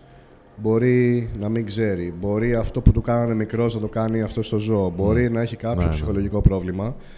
Όμως αυτό δεν δικαιολογεί σε καμία περίπτωση αυτή τη συμπεριφορά σε μια ψυχούλα που δεν μπορεί να μιλήσει για τον εαυτό του. Ωραία. Σε κανέναν δεν δικαιολογεί βασικά. Ούτε σε άνθρωπο ούτε σε, ζώο. κανέναν, ναι. Και επειδή οι άνθρωποι αυτοί πρέπει να μπουν όρια, η ελευθερία σου ξεκινά, σταματάει και που ξεκινάει του άλλου, είτε είναι άνθρωπος είτε είναι ζώο. Άμα δεν καταλαβαίνει με λόγια, θα καταλάβει με νόμο. Βέβαια. Γι' αυτό λοιπόν δεν θα χάσω ποτέ την ψυχραιμία μου, γι' αυτό με ακούτε πάντα ευγενικό και πάντα θα είμαι ευγενικός, γιατί θέλω τα παιδιά που θέλουν να μου μοιάσουν, τα παιδιά που θέλουν να με ακολουθήσουν, να ακολουθήσουν αυτό το παράδειγμα. Λογική, αξιοπρέπεια, ευγένεια και αξία στον άνθρωπο. Γιατί η φιλοζωία δεν έχει, πάνε για πόλεμο. Και υπάρχουν παιδιά στα περιστατικά μας, πέρα από αυτά που λέτε, τα οποία είναι ακραία, υπάρχουν πάρα πολλά τα οποία ο άνθρωπος τελικά ήθελε βοήθεια. Δεν ήταν καθόλου έτσι όπως το βλέπαμε. Θα αναφέρω έτσι εντάχει ένα περιστατικό το οποίο είχε βγει μια εικόνα στο facebook με ένα σκυλάκι ψωρομαδημένο εκεί το δερματάκι του, του λείπε το μισό δέρμα. Ε, δέρμα λέω, συγγνώμη, τρίχωμα. Ναι, ναι. Ε, ήταν και σε μια στάση σαν κακομύρικο έτσι είχε κάτσει μέσα σε μια αυλή. Και έγραφε με κεφαλαία γράμματα «Σως περιστατικό να πάμε να το πάρουμε» και διεύθυνση, σέντρα. Στέλνω λοιπόν από την ομάδα εκεί άτομα και τους λέω όπως είναι ρητή οδηγία πάμε και ρωτάμε τι συμβαίνει. Ερώτηση, παιδιά. Πρώτη, τι συμβαίνει, τι είναι αυτό που βλέπουμε; Ήταν μια κυρία λοιπόν, η οποία, παιδιά, συγκινήθηκε που τη ρωτήσαμε. Κανένας Δεν δεν με είναι. έχει ρωτήσει τι είναι αυτό. Πω. Ήρθαν όλοι εδώ, με βρίζανε, μου φωνάζανε. Μία αντιμετώπιση απίστευτη. Αστυνομία μου φέρανε, λέει, ήρθανε πραγματικά με, τη χει- με το χειρότερο τρόπο. Πήγανε για πόλεμο. Είστε οι πρώτοι που με ρωτάτε τι συμβαίνει, παιδιά. Δεν υπάρχει κάτι πιο ανθρώπινο να ρωτήσεις. Ναι, ναι. Ό,τι και να δεις. Άμα δεις τώρα τον ένα να το χτυπάει, δεν ρωτάς τι συμβαίνει, αλλά όταν βλέπεις μία εικόνα. Επεμβαίνεις, ναι. Έτσι, ρωτάς. Ακούστε λοιπόν τώρα τι συμβαίνει και πόσο μακριά από την αλήθεια ήταν αυτή η εικόνα. Έχει τρία σκυλάκια η κυρία αυτή και τα τρία με το ίδιο πρόβλημα, το οποίο είναι αυτόνοσο, είναι από τη γέννησή τους ψωρίαση, δεν θεραπεύεται, η γυναίκα δεν έχει δουλειά και με τα λίγα χρηματάκια που παίρνει όπου μπορεί να τα συγκεντρώσει, τους παίρνει τα φαρμακάκια τους και τα έχει εκεί βασιλιάδες. Τη λατρεύουνε, την υπερλατρεύουνε, γιατί αυτά δεν φαίνονται στη φωτογραφία, από κοντά φαίνονται, και ταΐζει και άλλα 7 γατάκια που είναι στην αυλή της. Αυτή η κυρία θέλει τιμωρία. Όχι. Αυτή η κυρία θέλει, Θέλει βοήθεια. Θέλει βοήθεια. Βγάλαμε λοιπόν την ιστορία και αρκετός κόσμος κατάλαβε, ευαισθητοποιήθηκε, στείλανε πραγματάκια στην κυρία, στείλανε και διάφορα και συσκευές και, και ό- ό,τι μπορούσε ο καθένας για να βοηθήσει. Μεγάλο λοιπόν παράδειγμα αυτό της φιλοζωίας και του τρόπου που πρέπει να αντιπροσωπεύεται. Δεν πάμε για πόλεμο, δεν πάμε να παλουκώσουμε το τέρας. Γι' αυτό κιόλας μας αγαπάει ο κόσμος, γι' αυτό μας αγαπάει η νεολαία, γιατί για πρώτη φορά δυστυχώς σε τόσο τέλος πάντων δημόσιο, δημόσια προβολή, γιατί υπάρχουν και άλλοι άνθρωποι σίγουρα ισορροπημένοι, απλά δεν το έχουν κάνει δημόσιο για να το δούμε. Και πρέπει να τα βλέπουμε αυτά. Πρέπει να παίρνουμε όλοι μαθήματα και κίνητρα. Λοιπόν, για πρώτη φορά τόσο δημόσια αντιπροσωπεύεται η φιλοζωία με τόσο σωστό, λογικό και ευγενή τρόπο. Όσο μιλάς, μου έρχονται άπειρες ερωτήσεις. Θα φαντάζεσαι τώρα. Ναι, άπειρες, άπειρες. άπειρες. Λοιπόν, Καλά, αυτό το θέμα πάμε. δεν τελειώνει Δεν ποτέ. φαντάζεσαι. παιδιά. Έχ, έχεις πει πολλές φορές τα στερεότυπα. Εντάξει. Είχες ξεκινήσει το έργο πριν κάνεις τα τατουάζ στο πρόσωπο. Ναι. Σωστά. Ωραία. Ε, κάτσε να θυμηθώ. Ε, θυμάμαι τα βιντεάκια. Α, ναι. Λοιπόν, βασικά, άκου να δεις. Τι- Το έργο όχι οργανωμένα. Οργανωμένα νομίζω είχα τα τατού. Αλλά κάποιες δράσεις που έχεις δει, Ναι. εγώ το έκανα αυτό χωρίς Το ομάδα. γατάκι, ας πούμε. Το γατάκι Δεν είχες ήταν- τατουάζ τότε. Δεν ήταν με την ομάδα. Που... Ναι. Παναγιώτης ήταν. Ήταν ο Παναγιώτης, μπράβο, ναι. Αλλά ένα γατάκι είναι στον υπόνομο. Μμ. Δεν είχε να κάνει με την ομάδα. Τα τατού νομίζω ήρθαν μαζί με την ομάδα. Γενικά είχα δράσει. Γενικά αυτό που σου λέω το λίγο δεν κάνει για μένα, δεν το έχω με το λίγο. Και επειδή ήθελα αυτή η κατάσταση να αλλάξει και να αλλάξει όχι να σώσουμε ένα, δύο, τρία σκυλάκια, ήθελα να αλλάξει η κατάσταση στην Ελλάδα. Ναι. Γι' αυτό το πήγα τόσο δημόσιο και γι' αυτό έγινε όλη αυτή η προσπάθεια. Και πιστεύω θα γίνει καλά. Η ερώτηση είναι, δεν φοβήθηκες μήπως το ότι το παρουσιαστικό σου να αποξενώσει αν θες κάποιους ανθρώπους, γιατί υπάρχουν αυτά τα στερεότυπα; Από το θεάριστο να το πω εγώ ρε φίλε, να, να χρησιμοποιήσω αυτή τη λέξη, έργο που κάνεις. Μα αυτοί οι άνθρωποι. Ναι. Γιατί εκεί πέρα Έχουνε- θέλεις λίγο υποστήριξη, έτσι δεν είναι; Άκου. Οι άνθρωποι οι οποίοι θα ακούσουν κάποιον να λέει Θέλω να φτιάξω ένα καλύτερο μέλλον για τα παιδιά σας. Θέλω τα παιδιά σας να μεγαλώσουν χωρίς να έχουν σαν σταθερή εικόνα κακοποίηση ζώων. Θέλω τα παιδιά σας να γίνουν πιο ευαίσθητα με τους ανθρώπους, με τα ζώα και με το περιβάλλον. Θέλω τα παιδιά σας να έχουν πρότυπα εθελοντισμού και προσφοράς. Θέλω τα γεροντάκια σας να έχουν παρέα. Θέλω οι αρρώστιες σας να έχουν παρηγοριά. Όταν λοιπόν ακούσεις έναν τέτοιον άνθρωπο και αντί το μυαλό σου να ταξιδέψει σε αυτά, κάθεσαι και μου βλέπεις τα σχεδιάκια που κουνιούνται, αυτός ο άνθρωπος, παιδιά, δεν έχει κάτι να μου Δεν προσφέρει σώζονται. ναι. δεν έχει κάτι. δε- Δεν έχω να, να συνεννοηθώ με αυτόν τον άνθρωπο κάτι. Το έχει χάσει. Είναι η αιτία που η Ελλάδα μας έχει μείνει τόσο πολύ πίσω και είναι η αιτία που όταν έχεις ένα τατουαζάκι κάπου για να πας για δουλειά το καλύπτεις γιατί στην Ελλαδάρα του 2018 το τατουάζ αυτόματα σου στερεί το δικαίωμα να έχεις όνειρα για καριέρα, φιλοδοξίες και ακόμα και το δικαίωμα να φας ψωμάκι. Η Ελλάδα του 2018 και η αιτία είναι αυτοί οι άνθρωποι που μου περιέγραψες. Όχι, δεν με ενδιαφέρει αυτή η μερίδα ανθρώπων. Με ενδιαφέρει η μερίδα των ανθρώπων οι οποίοι θα ακούσουν αυτά που λέει το στόμα και αυτά που λέει η ψυχή. Και πίστεψέ με, αυτή είναι η μεγαλύτερη μερίδα γιατί έχω δει πάρα πάρα πολύ αγάπη από παιδιά, από γονείς Είχα πάει στην έκθεση το Gameathlon, γιατί είμαι και gamer. Ναι, ναι. Λοιπόν, παιδιά, το τι αγάπη εισέπραξα από την πιτσιρικάρια, να έρχεται τώρα παιδάκι 9 χρονών και να σ' αγκαλιάζει και να σου λέει συγχαρητήρια για το έργο σας, δεν υπάρχει μεγαλύτερη ανταμοιβή από μένα. Μου μίλησαν και μικρές ηλικίες και μεγάλες και χαρακτηριστικά ένα παλικαράκι μου είπε, τριαντάρι σχεδόν, είσαι η αιτία που μπήκα στην κτηνιατρική. Αυτά τα πράγματα σου δίνουν κουράγιο για 200 χρόνια. Πρέπει να έρθανε πάνω από 200 άτομα να μου μιλήσουν, το οποίο με τιμά υπερβολικά και ευχαριστώ τις τυπάρες μου έναν έναν, ναι, μου δώσανε κουράγιο να έρχεστε παιδιά να μου μιλάτε, είμαι προσιτός άνθρωπος. Ε, και το πιο συγκινητικό απ' όλα, έρχονταν ξέρω εγώ καμιά μαμά, κανένας μπαμπάς και μου έλεγε εγώ δεν σε ήξερα. Τα παιδιά μου με τράβηξαν Βέβαια. στον υπολογιστή και μου έδειξαν ποιος είσαι. Είδε λοιπόν η μαμά και ο μπαμπάς ένα τύπο με τατού, με μπράτσα, με μουσια και τέτοια και δεν σταθήκανε στην εικόνα, αλλά με κάνανε πρότυπο στα παιδιά τους και τα φέραν τα παιδάκια τους κοντά μου για να βγάλουμε φωτογραφία. Αυτούς τους γονείς θέλω. Ναι, Πολύ ωραία. Αυτούς τους άνθρωπους θέλω. Ωραία οι απάντηση. οποίοι ενδιαφέρονται και αγαπάνε τα παιδιά τους τόσο, ώστε να τους κάνουν πρότυπο έναν άνθρωπο ιδιαίτερο και σε εμφάνιση, γιατί αυτά που λέει είναι όμορφα. Έτσι θα πάμε μπροστά, φίλε. Πολύ Ωραία. ωραία. Πολύ ωραία. Λοιπόν, Για πες. είναι λίγο μεγάλο το θέμα τώρα. Τεράστιο είναι. ρε, δεν- Να κάνουμε μια πόσο μικρή, χρόνο μια έχεις; μικρή παρένθεση. Ναι, Ναι, νεράκι ναι, θες, ε. ό,τι θες.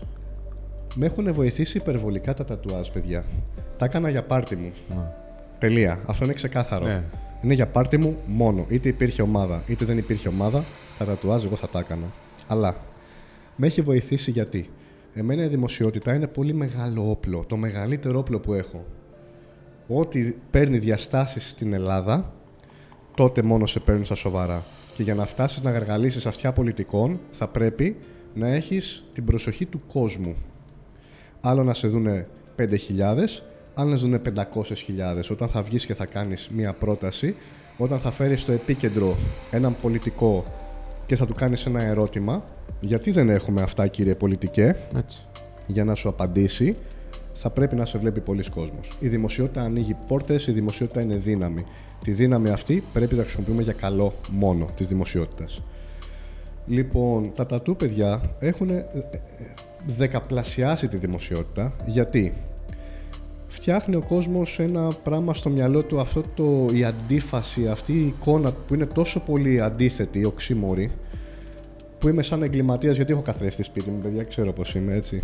το βλέπω κάθε πρωί, το βλέπω αυτό.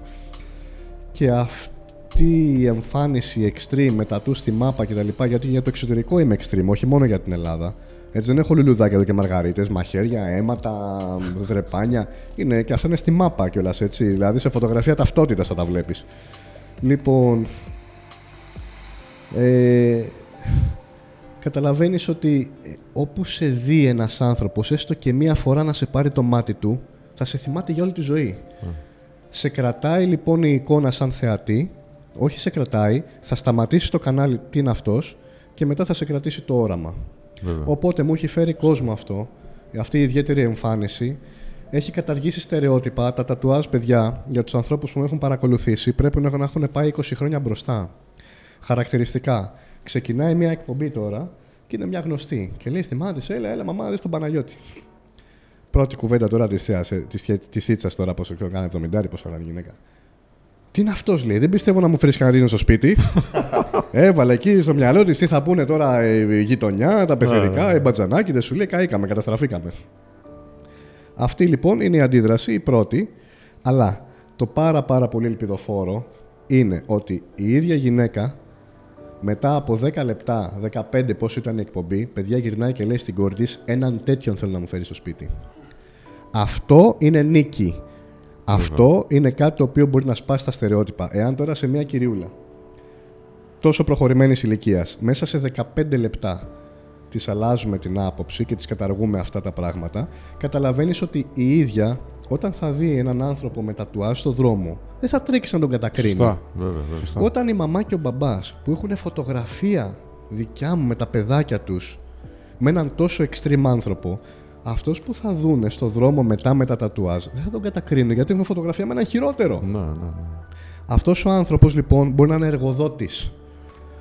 Αυτός ο άνθρωπος μπορεί εσύ μεθαύριο να πάει να του ζητήσεις δουλειά. πήγαμε ένα βηματάκι μπροστά. Βέβαια. Δεν θα φας πόρτα γιατί έχεις τατουάζ πάνω σου, γιατί έχει φωτογραφία με έναν τύπο που είναι γεμάτος με τατουάζ με τα παιδάκια του. Καταλαβες; Αυτό σιγά σιγά δεν γίνεται από μια μέρα στην άλλη. Μπορεί να αλλάξει, παιδιά. Μπορεί να κάνουμε ένα βήμα τεράστιο μπροστά και όσο και μικρό να φαίνεται, δεν είναι. Δεν είναι γιατί το να στερήσεις την νεολαία με, υπό την απειλή ότι δεν θα κάνεις τα όνειρά σου πραγματικότητα και μπορεί να μην έχεις ψωμάκι να φας το δικαίωμα της έκφρασης είναι πολύ πολύ άσχημο και πολύ καταπιεστικό.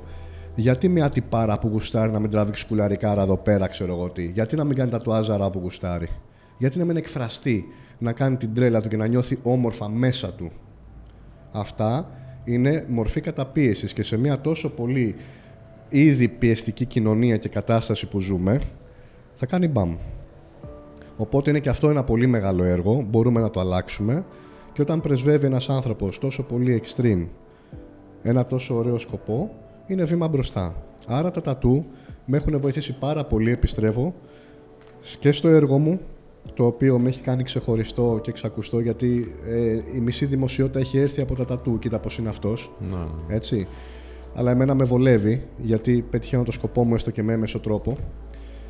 Και κάνεις ένα βήμα μπροστά στους ανθρώπους οι οποίοι δεν είχαν σκεφτεί έτσι μέχρι τώρα.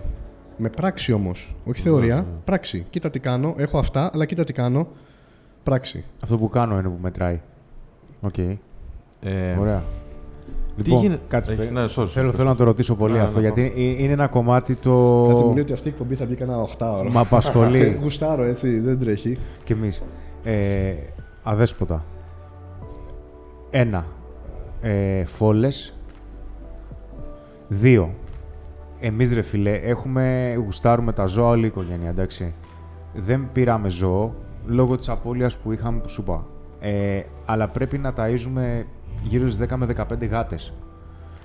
Και είναι στην αυλή, κάθονται προφανώς γιατί είναι παράδοση η αυλή. Εντάξει, και καλύτερα για να μην τα χτυπάνε αμάξια κλπ. Αλλά ρε φίλε, ε, αυγαταίνουν, γεννάνε και οι τροφές για τόσα πολλά γατιά κοστίζουν το μήνα. Και το ένα είναι τι μπορούμε να κάνουμε για τις φόλες που υπάρχουν κάποια πράγματα που μπορεί να βρει ο κόσμος στο διαδίκτυο, βλέπω, αλλά άλλο να το πεις εσύ. Και δεύτερον, αν έχουμε τόσα πολλά αδέσποτα που θέλουμε να βοηθήσουμε, αλλά κάποιος άνθρωπος μπορεί να μην έχει την δυνατότητα να το κάνει. Αλλά τα αγαπάει τα ζώα, δεν θέλει να τα αφήσει απροστάτευτα. Μπορεί, υπάρχει κάποια λύση, έχεις κάτι να προτείνεις; Περιέγραψες την κατάσταση που ζούμε τώρα. Δύο λύσεις υπάρχουν για να αλλάξει η κατάσταση που ζούμε. Ένα, αυτό που λέμε παιδεία, ώστε να φτάσουμε να έχουμε ανθρώπους που δεν θέλουν να ρίξουν φόλα γιατί αγαπάνε τα ζώα. Να μην έχουμε αδέσποτα γιατί δεν τα παρατάνε, γιατί είναι υπεύθυνοι. Αυτό πιάνει να μορφώσουμε την νεολαία μας και να την κάνουμε ευαίσθητη. Να φτάσουμε σε ένα σημείο να μην έχουμε. Θα μου πεις τώρα τι γίνεται που τα έχουμε.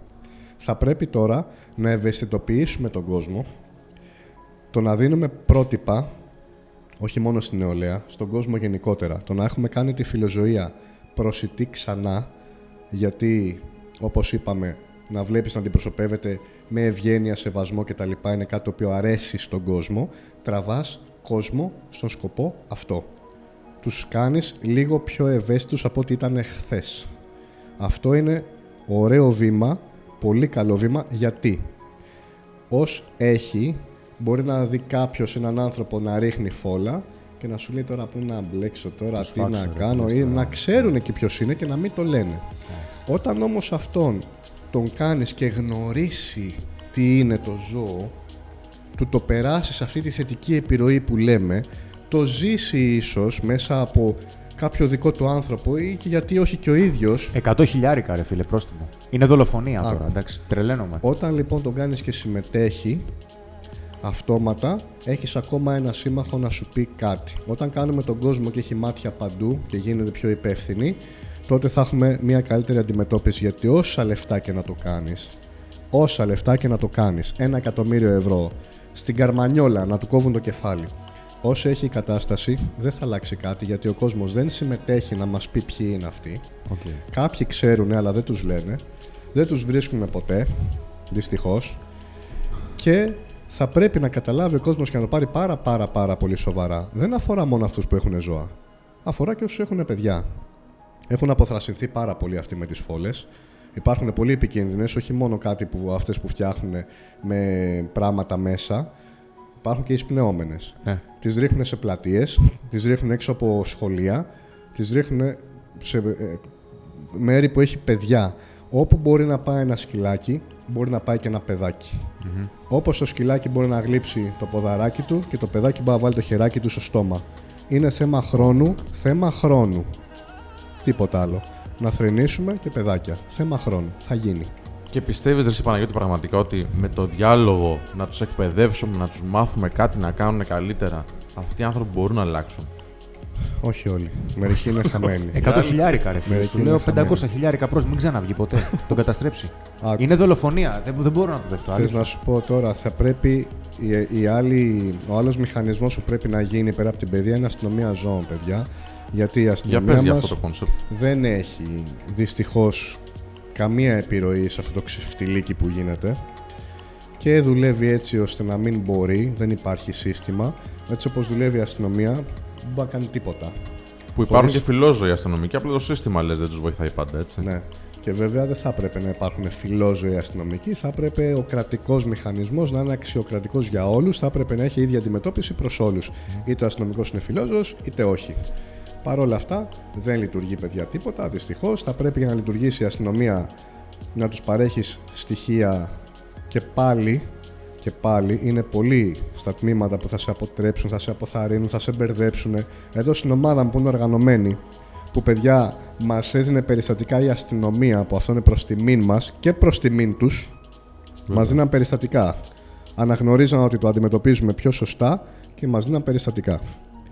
Λοιπόν, δεν λειτουργεί αυτός ο μηχανισμός. Πρέπει να γίνει αστυνομία ζώων. Και πρέπει η αστυνομία ζώων να λειτουργεί όπως η ομάδα μου.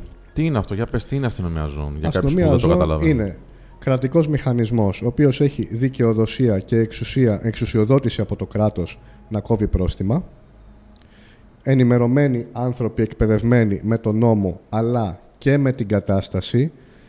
Και θα πρέπει να υπάρχει ένας διοικητής, καλή ώρα όπως κάνω εγώ στην ομάδα μου, όπου η τιμωρία να είναι η τελευταία λύση. Δεν θέλουμε μπαμπούλα αστυνομία ζώων, θέλουμε αστυνομία ζώων που να χτυπάει το κουδούνι σε άνθρωπο και να χαμογελάει ο άνθρωπος γιατί θα τους βλέπει σαν βοήθεια.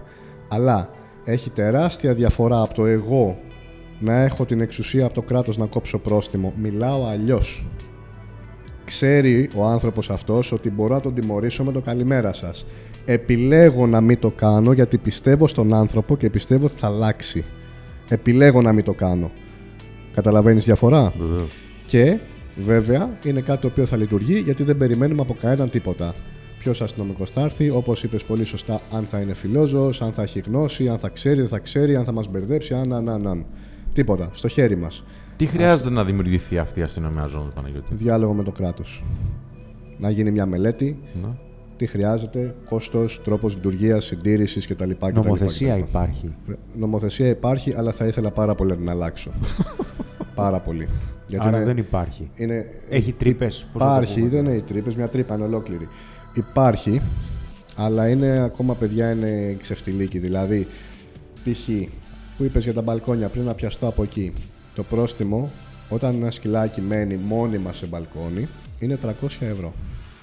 Δηλαδή, την εχμαλωσία ενός ζώου, το βασανισμό, γιατί όταν μένεις στο μπαλκόνι εκεί πέρα, το βασανίζεις. Και το χειρότερο ακόμα, τα πρότυπα που περνάμε στα παιδιά του απέναντι, ότι ξέρεις κάτι αγοράκι μου και κοριτσάκι μου, αυτή είναι η κατάσταση στην Ελλάδα. Ναι, ναι. Έτσι, τι να κάνουμε τώρα. Όλο αυτό το καφριλίκι το κοστολογούμε 300 ευρώ. Καταλάβατε λοιπόν ποιο είναι το ξεφτιλίκι μας; Δηλαδή, λες ότι άμα γίνει καταγγελία για αυτό το ζωάκι στο μπαλκόνι, το πρόστιμο 300 ευρώ. Μάλιστα κύριε μου. Και Το αν πρόστιμο 300 ε, ευρώ. δεν Εντάξει, πει σου λέει ότι πληρώνω έτυχε νίκη, να δηλαδή. είναι εδώ τώρα το Ναι, σκυλί, και άμα το συνήθως κάνει, μέσα το έχω και άντε βγάλε ναι, άκρη ναι. Η τώρα. αστυνομία δεν μπορεί να βγάλει άκρη. Εμείς βγάζουμε. Ναι. Εμείς Ναι. πάμε με φωτογραφικό υλικό από μέρα και από νύχτα και μπαίνουμε εκεί ίδιοι μάρτυρες και έχουμε παρακολουθήσει και βγάζουμε. Δεν γλιτώνει κανένας. Αυτή πρέπει να είναι η αστυνομία ζώων, αλλά θα έχει μόνο αυτό το κομμάτι. Η αστυνομία έχει ένα τεράστιο κομμάτι να ασχοληθεί. Τεράστιο. Βέβαια, βέβαια. Με χιλιάδες παραπτώματα. Ναι, ναι. Πολύ μικρό δυναμικό σε σχέση με τις απαιτήσεις. Και τρέχουν και αυτοί σαν τους τρελούς, σαν τους παλαβούς και προσπαθούν να κάνουν ό,τι μπορούν. Πρέπει να δούμε και την άλλη μεριά δηλαδή. Ναι, ναι, ναι. Έτσι. Ε, και κάποια αναπόφευκτα αποβαθμίζονται τέλος πάντων από τα δικά σας γι' αυτό. Ναι. Εντάξει. Θα, πρέ- είναι που θα πετύχεις. Ναι. Όπως και να έχει, δεν λειτουργεί, παιδιά. Από, και δεν το λέω εγώ. Άμα δηλαδή διαβάζεις στα κοινωνικά δίκτυα αυτά που διαβάζετε ή στο μπαλκόνι είναι μια σύνηθες εικόνα ενός ζώου, δεν λειτουργεί. Βέβαια. Προφανώς και δεν λειτουργεί. Οπότε αστυνομία ζώων είναι η λύση για την τώρα κατάσταση. Μόρφωση σε όσους έχει ακόμα μείνει χώρος για να μάθουν κάτι στη ζωή τους. Στους υπόλοιπους τιμωρία αυστηρή. Όχι 50 χιλιάρικα πρόστιμο. Φυλάκιση. Η φόλα τζούξει. είναι Ναι, ναι, ναι. έγκλημα. Έγκλημα. Έγκλημα. Και πρόστιμο και φυλάκιση. Και όποιος με πει υπερβολικό θα διαφωνήσω κάθετα γιατί δεν σου λέω ότι θα μπεις φυλακή άμα πιεις τρεις γουλιές νερό και όχι δύο. Μην ρίξεις φόλα. Ναι, ναι. Δεν γίνεται κατά λάθος. Πόσο δύσκολο είναι δηλαδή να μην ρίξεις φόλα, δηλαδή. Μπορεί να το δεις κατά λάθος, να την πλάσεις με μπιφτέκι να βάλεις μέσα για να σου πέσει. Λοιπόν, δεν είμαι υπερβολικός. Είναι έγκλημα εκ προμελέτης. Έγκλημα. Και, και για τα δέσποτα. Το που- έγκλημα θα πρέπει να αντιμετωπίζεται σαν έγκλημα. Κακούργημα, φυλάκιση. Και μια υπέροχη ιδέα, επειδή δυστυχώς οι άνθρωποι που το κάνουν αυτό στην πλειοψηφία τους είναι πολύ προχωρημένοι ηλικίας και η φυλακή δεν έχει νόημα, δεν τους βάζουν καν φυλακή. Έτσι. Προχωρημένης ηλικίας. Βέβαια. Ναι, ναι, ναι. Ωραία, φίλε. Οι Είναι γέροι είναι τραγικό. περισσότεροι που το κάνουν αυτό. Γριέ και γέροι. ναι. Η σοφή. Λοιπόν, Είναι τραγικό, ρε φίλε. εντάξει. επειδή δυστυχώς είναι η πλειοψηφία προχωρημένης ηλικίας και δεν μπαίνουν καν φυλακή, κόψ τους τη σύνταξη. Κόψ τους τις επιδοτήσεις από το κράτος. Σας φαίνεται σκληρό; Καλά κάνει. Να μην έχει να φάει ο άνθρωπος ο οποίος βγαίνει Sorry. έξω με πρόθεση να σκοτώσει με βασανιστικό τρόπο. Και ξαναλέω, δεν μπορεί να το πάθεις κατά λάθος αυτό για να με πει κάποιος υπερβολικό. Θα πρέπει να το κάνεις. Μην το κάνεις για να έχεις ψωμάκι να τρως. Μην το κάνεις για να είσαι έξω ελεύθερος να περπατάς στην κοινωνία. Απλά πράγματα. Το κάνες. Η φυλακή αν είσαι στην ηλικία που μπορούν να σε χώσουν μέσα ή σου κόβουν τα πάντα τις επιδοτήσεις από το κράτος αν είσαι προχωμένη ηλικία. Βέβαια. Να μην γλιτώνει κανείς. Αυτές είναι οι αντιμετωπίσεις για μένα για τη Συμφωνώ. φόλα. Ε, ε, φίλε, τι σου φταίει το άδεσπο, δηλαδή πώς τον ενοχλεί, δεν μπορώ να καταλάβω τώρα. Όχι Τι- μόνο πώς- δέσποτα. πώς Και ενοχλεί. μέσα σε αυλέ τα ρίχνουν. Από... Γιατί Ναι, το ναι. ζηλεύουν έτσι. Ε, παιδιά, είναι αρρώστια αυτό το πράγμα και πρέπει να το πάρουμε στα σοβαρά. Ναι, ναι, ναι. Οπότε, παιδεία και αστυνομία ζώων. Και για τα δέσποτα που είπε ο Χρήστος, για να το κλείσουμε. Εάν μορφώσουμε την παιδεία μας, δεν θα έχουμε. Θα πρέπει το σύστημά μας να γίνει πιο σοβαρό. Τα κονδύλια που παίρνουν οι Δήμοι να μην τα τρώνε και να τα αφιερώνουν για τα δέσποτα. Θα πρέπει κάθε Δήμος υποχρεωτικά από το Σύνταγμα, είναι υποχρεωμένοι οι Δήμοι, να έχουν εγκαταστάσεις περί συλλογής και φιλοξενίας αδεσπότων. Κανένας Δήμος δεν έχει. Έτσι, τα τρώνε, μασαμπούκα. Και εφόσον το σύστημά μας φτιάξει, τότε θα έχουμε και το κράτος που θα μπορεί να υποστηρίξει τον πολίτη, γιατί τώρα είναι καθαρά 100% στα χέρια του πολίτη. Όταν δεις ένα ζωάκι ή θα το πάρεις εσύ σπίτι σου με ό,τι αυτό σημαίνει, έξοδα, έτσι, ε, θα- τηλέφωνα, ένα σωρό, μπορεί να σου μείνει και στο σκυλάκι. Παιδιά είναι δύσκολο, δεν είναι εύκολο. Γι' αυτό και πολλοί κόσμος κιόλας γυρνάει και το κεφάλι. Δυστυχώς δεν έχουμε υποστήριξη από το κράτος. Το πήρες, το λούστηκες. Πρέπει να βγάλεις άκρη μόνος σου. Και κάτι που θα μειώσει πολύ τα αδέσποτα, αυτή την πρόταση την έχουμε κάνει και στο Υπουργείο και δεν εισακούστηκε δυστυχώς. Η εγκατάλειψη να εξισωθεί με την κακοποίηση. Δηλαδή, αυτή τη στιγμή η εγκατάλειψη είναι 1000 ευρώ πρόστιμο. Όχι. Η εγκατάλειψη πρέπει να γίνει 5.000 ευρώ πρόστιμο από το δικαστήριο, 30.000 ευρώ πρόστιμο από την αστυνομία και 1,5 έτος φυλάκιση να μην υπάρχουν εγκαταλείψεις, να φοβούνται να εγκαταλείψουν. Τσιπάκι υποχρεωτικά με κεφαλαία γράμματα και μην ακούσω τις αηδίες και τα ξεράσματα που μου βγαίνουν μαλλιά και πέφτουν θα βάλουν τσιπάκι και στα παιδιά μας και δεν θέλω εγώ τσιπάκι και οι επαναστάτες της δεκάρας γιατί αυτοί που μου γράφουν τέτοια μου τα γράφουν από το facebook ή από το youtube και ρε επαναστάτη έχεις βάλει που κατούρισες χθες; Τι φαγητό σου αρέσει; Τι ρούχο φόραγες προχθές; Με ποια βγήκες; Και το τσιπάκι σε πείραξε; Μόνος σου τους τα δίνεις στο πιάτο έτοιμα. λοιπόν, δεν θέλω τέτοιους επαναστάτες τη κακιάς ώρας. Θέλω να καταλάβει ο κόσμος ότι αυτά τα πλασματάκια δεν είναι σαν τα παιδιά σας. Το παιδάκι, ο μικρός Γιωργάκης, αν χαθεί και τον πιάσει κάποιος από το χεράκι, θα του πει: Μένω εκεί, τον μπαμπά μου το λένε τάδε. Κάτι θα πει το παιδάκι, θα βγει μια άκρη. Τα σκυλάκια δεν μπορούν να μιλήσουν. Πρέπει να είναι κάτι το οποίο να είναι μέσα τους. Πώς θα το βάλεις κολάρο, μπορεί να φύγει. Οπότε να το έχουν μόνιμα μέσα τους, το οποίο να λένε που ανήκουν. Και αυτό πέρα από το ότι μπορεί να βρεθεί ο μπαμπάς και η μαμά του ζώου που έχει χαθεί, μπορεί να βρεθεί και ο ασυνείδητος που το παράτησε. Γιατί χωρίς αυτό το παρατάει ο καθένας όπου γουστάρει και είναι παιδιά μάστιγα. Πάνε για διακοπές με το σκυλάκι τους και γυρνάνε χωρίς. Είναι μάστιγα, μάστιγα.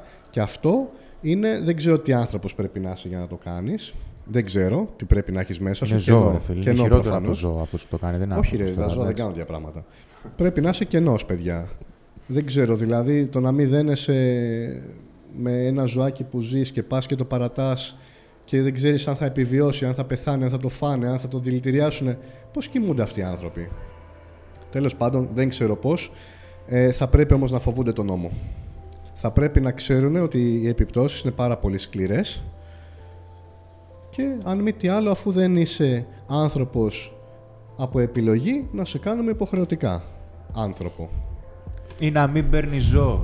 Ναι, μην Απλά παίρνεις πράγμα. ρε φίλε. αν δεν Άστο, μπορείς. ρε Άστο, να το παιδί. πάρει κάποιος άλλος. Εντάξει. Το Δεν αγαπάει. πήρες, Πήρες και άστο. δεν σου βγήκε η οθεσία. Ναι. Όπως ανέφερα τον Ντίζελ ότι κάποιος έψαχνε να του βρει σπίτι, αυτός ο άνθρωπος του έκανε κάποιες τέλος πάντων λάθος επιλογές, δεν ξέρω αν του τα κόψε κιόλας αυτό στα αυτιά, μην πω και ψέματα, αλλά όταν ήρθε η ώρα και το σκυλάκι του δεν το ήθελε για κάποιο λόγο, έψαξε να του βρει σπίτι και μάλιστα μου είπε αν δεν μπορείς φέρ το μου πίσω.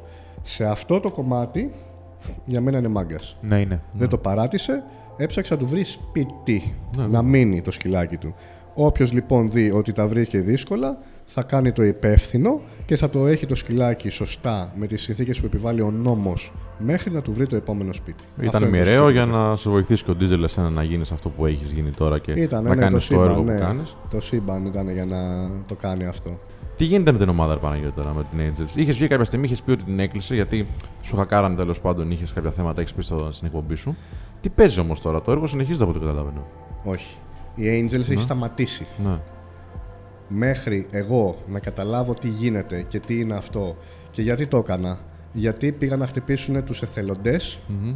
και την ομάδα μέσα από εμένα.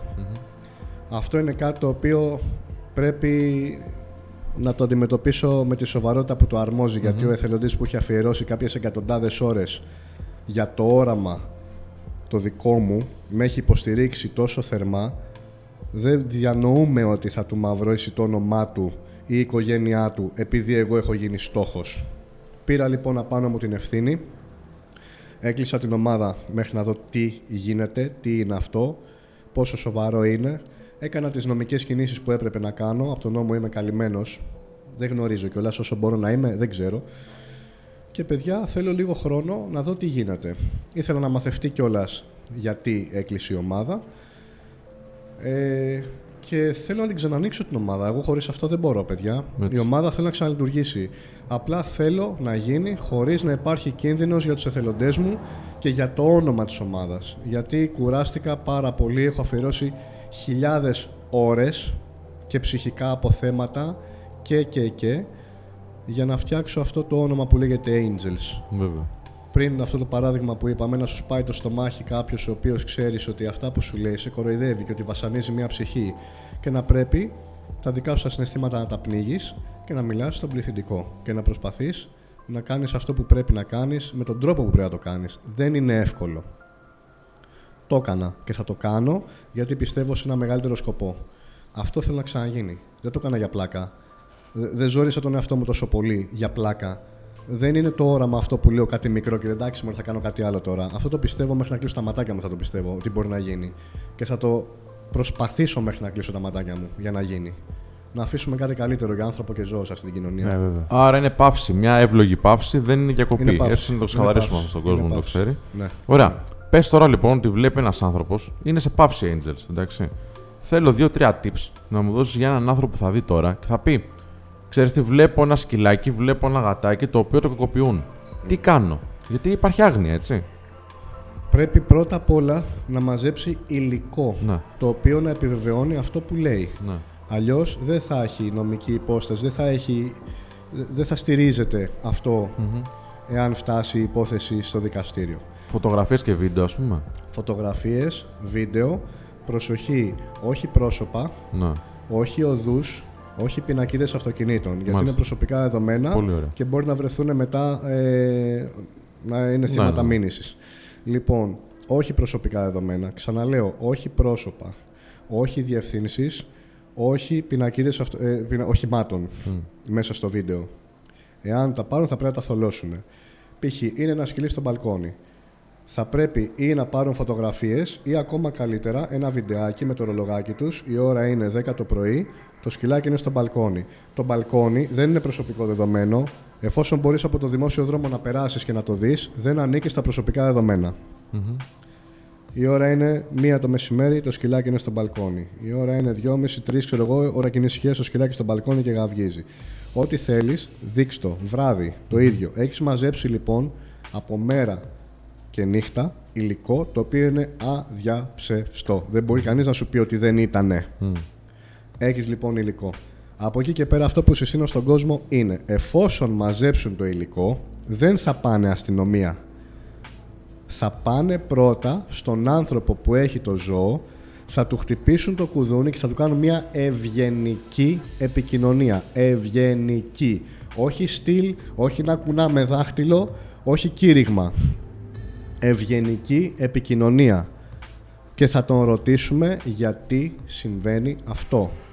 Μπορεί να είναι κάτι το οποίο είναι μια προσωρινή κατάσταση, μπορεί να είναι κάτι το οποίο έτσι χίλια δυο παιδιά μπορεί να έχουν ένα καρκινοπαθή μέσα και να του Ναι, έρχεται ναι, να κάνει ναι. αναγούλα και μέχρι να βρουν λύση να είναι αυτό προσωρινά. Χίλια δυο τα οποία δεν τα έχουμε σκεφτεί. Δεν πάμε για πόλεμο, δεν πάμε να τιμωρήσουμε ανθρώπους. Μιλάμε, δίνουμε την ευκαιρία στον άνθρωπο να πει τη δική του ιστορία. Δεν δεχόμαστε όμως μπουρδες του τύπου δεν μπορώ την τρίχα, του τύπου μου κάνει ζημιές. Δεν Ναι, δεχόμαστε τέτοιες μπουρδες. Θα πρέπει το πρόβλημα να είναι σοβαρό για να πούμε ότι μια προσωρινή κατάσταση είναι έτσι και να δούμε αν μπορούμε να βοηθήσουμε το γειτονά μας. Όχι να πάμε να ξεκατηνιαστούμε, να μαλώσουμε. Να δούμε ποιο είναι το πρόβλημα και να βοηθήσουμε. Έτσι θα πάμε μπροστά. Εάν λοιπόν δεν πιάσει τίποτα από όλα αυτά, θα πρέπει να ενημερώσουμε το γείτονα ότι υπάρχει υλικό και μαζί με τη δική μου μαρτυρία θα επέλθουν πρόστιμα. Θέλετε μήπως να αλλάξετε την κατάσταση του ζώου σας πριν φτάσουμε εκεί; Δώστε επιλογή. Αυτός είναι ο τρόπος που αντιμετωπίζει η ομάδα τα περιστατικά. Έτσι ακριβώς συστήνω και στον κόσμο. Συγκεντρώνουμε υλικό, επικοινωνία με τον άνθρωπο, πρόθεση για συζήτηση και βοήθεια. Εάν δεν πιάσει αυτό, ενημερώνουμε για τον νόμο και τα πρόστιμα. Και αν φτάσει εκεί, παρέχουμε στον νόμο στην αστυνομία το υλικό που έχουμε και φυσικά τη δική μας επώνυμη μαρτυρία. Κατάθεση ή μήνυση. Τέλεια. Ανάλογα. Και κάτι για τα φιλοζωικά δεν έχει χρέωση. Αυτό ο κόσμος πρέπει να το ξέρει. Δεν πληρώνεις για, για να κάνεις μήνυση στα φιλοζωικά. Πολύ είναι ωραίο tip. δωρεάν. Όπως σας πούνε ότι πληρώνεις, είναι λάθος. Οτιδήποτε φιλοζωικό είναι δωρεάν. Ξεκάθαρο. Ξεκάθαρο αυτό. Πολύ ωραία. Πάμε στα δικά μας λίγο τώρα. Ναι, ρε φιλαράκια, πάμε. Ρε, εσύ πάμε σε- Παναγιώτη, με τις γυναίκες πώς θα πας; Τις αγαπάω.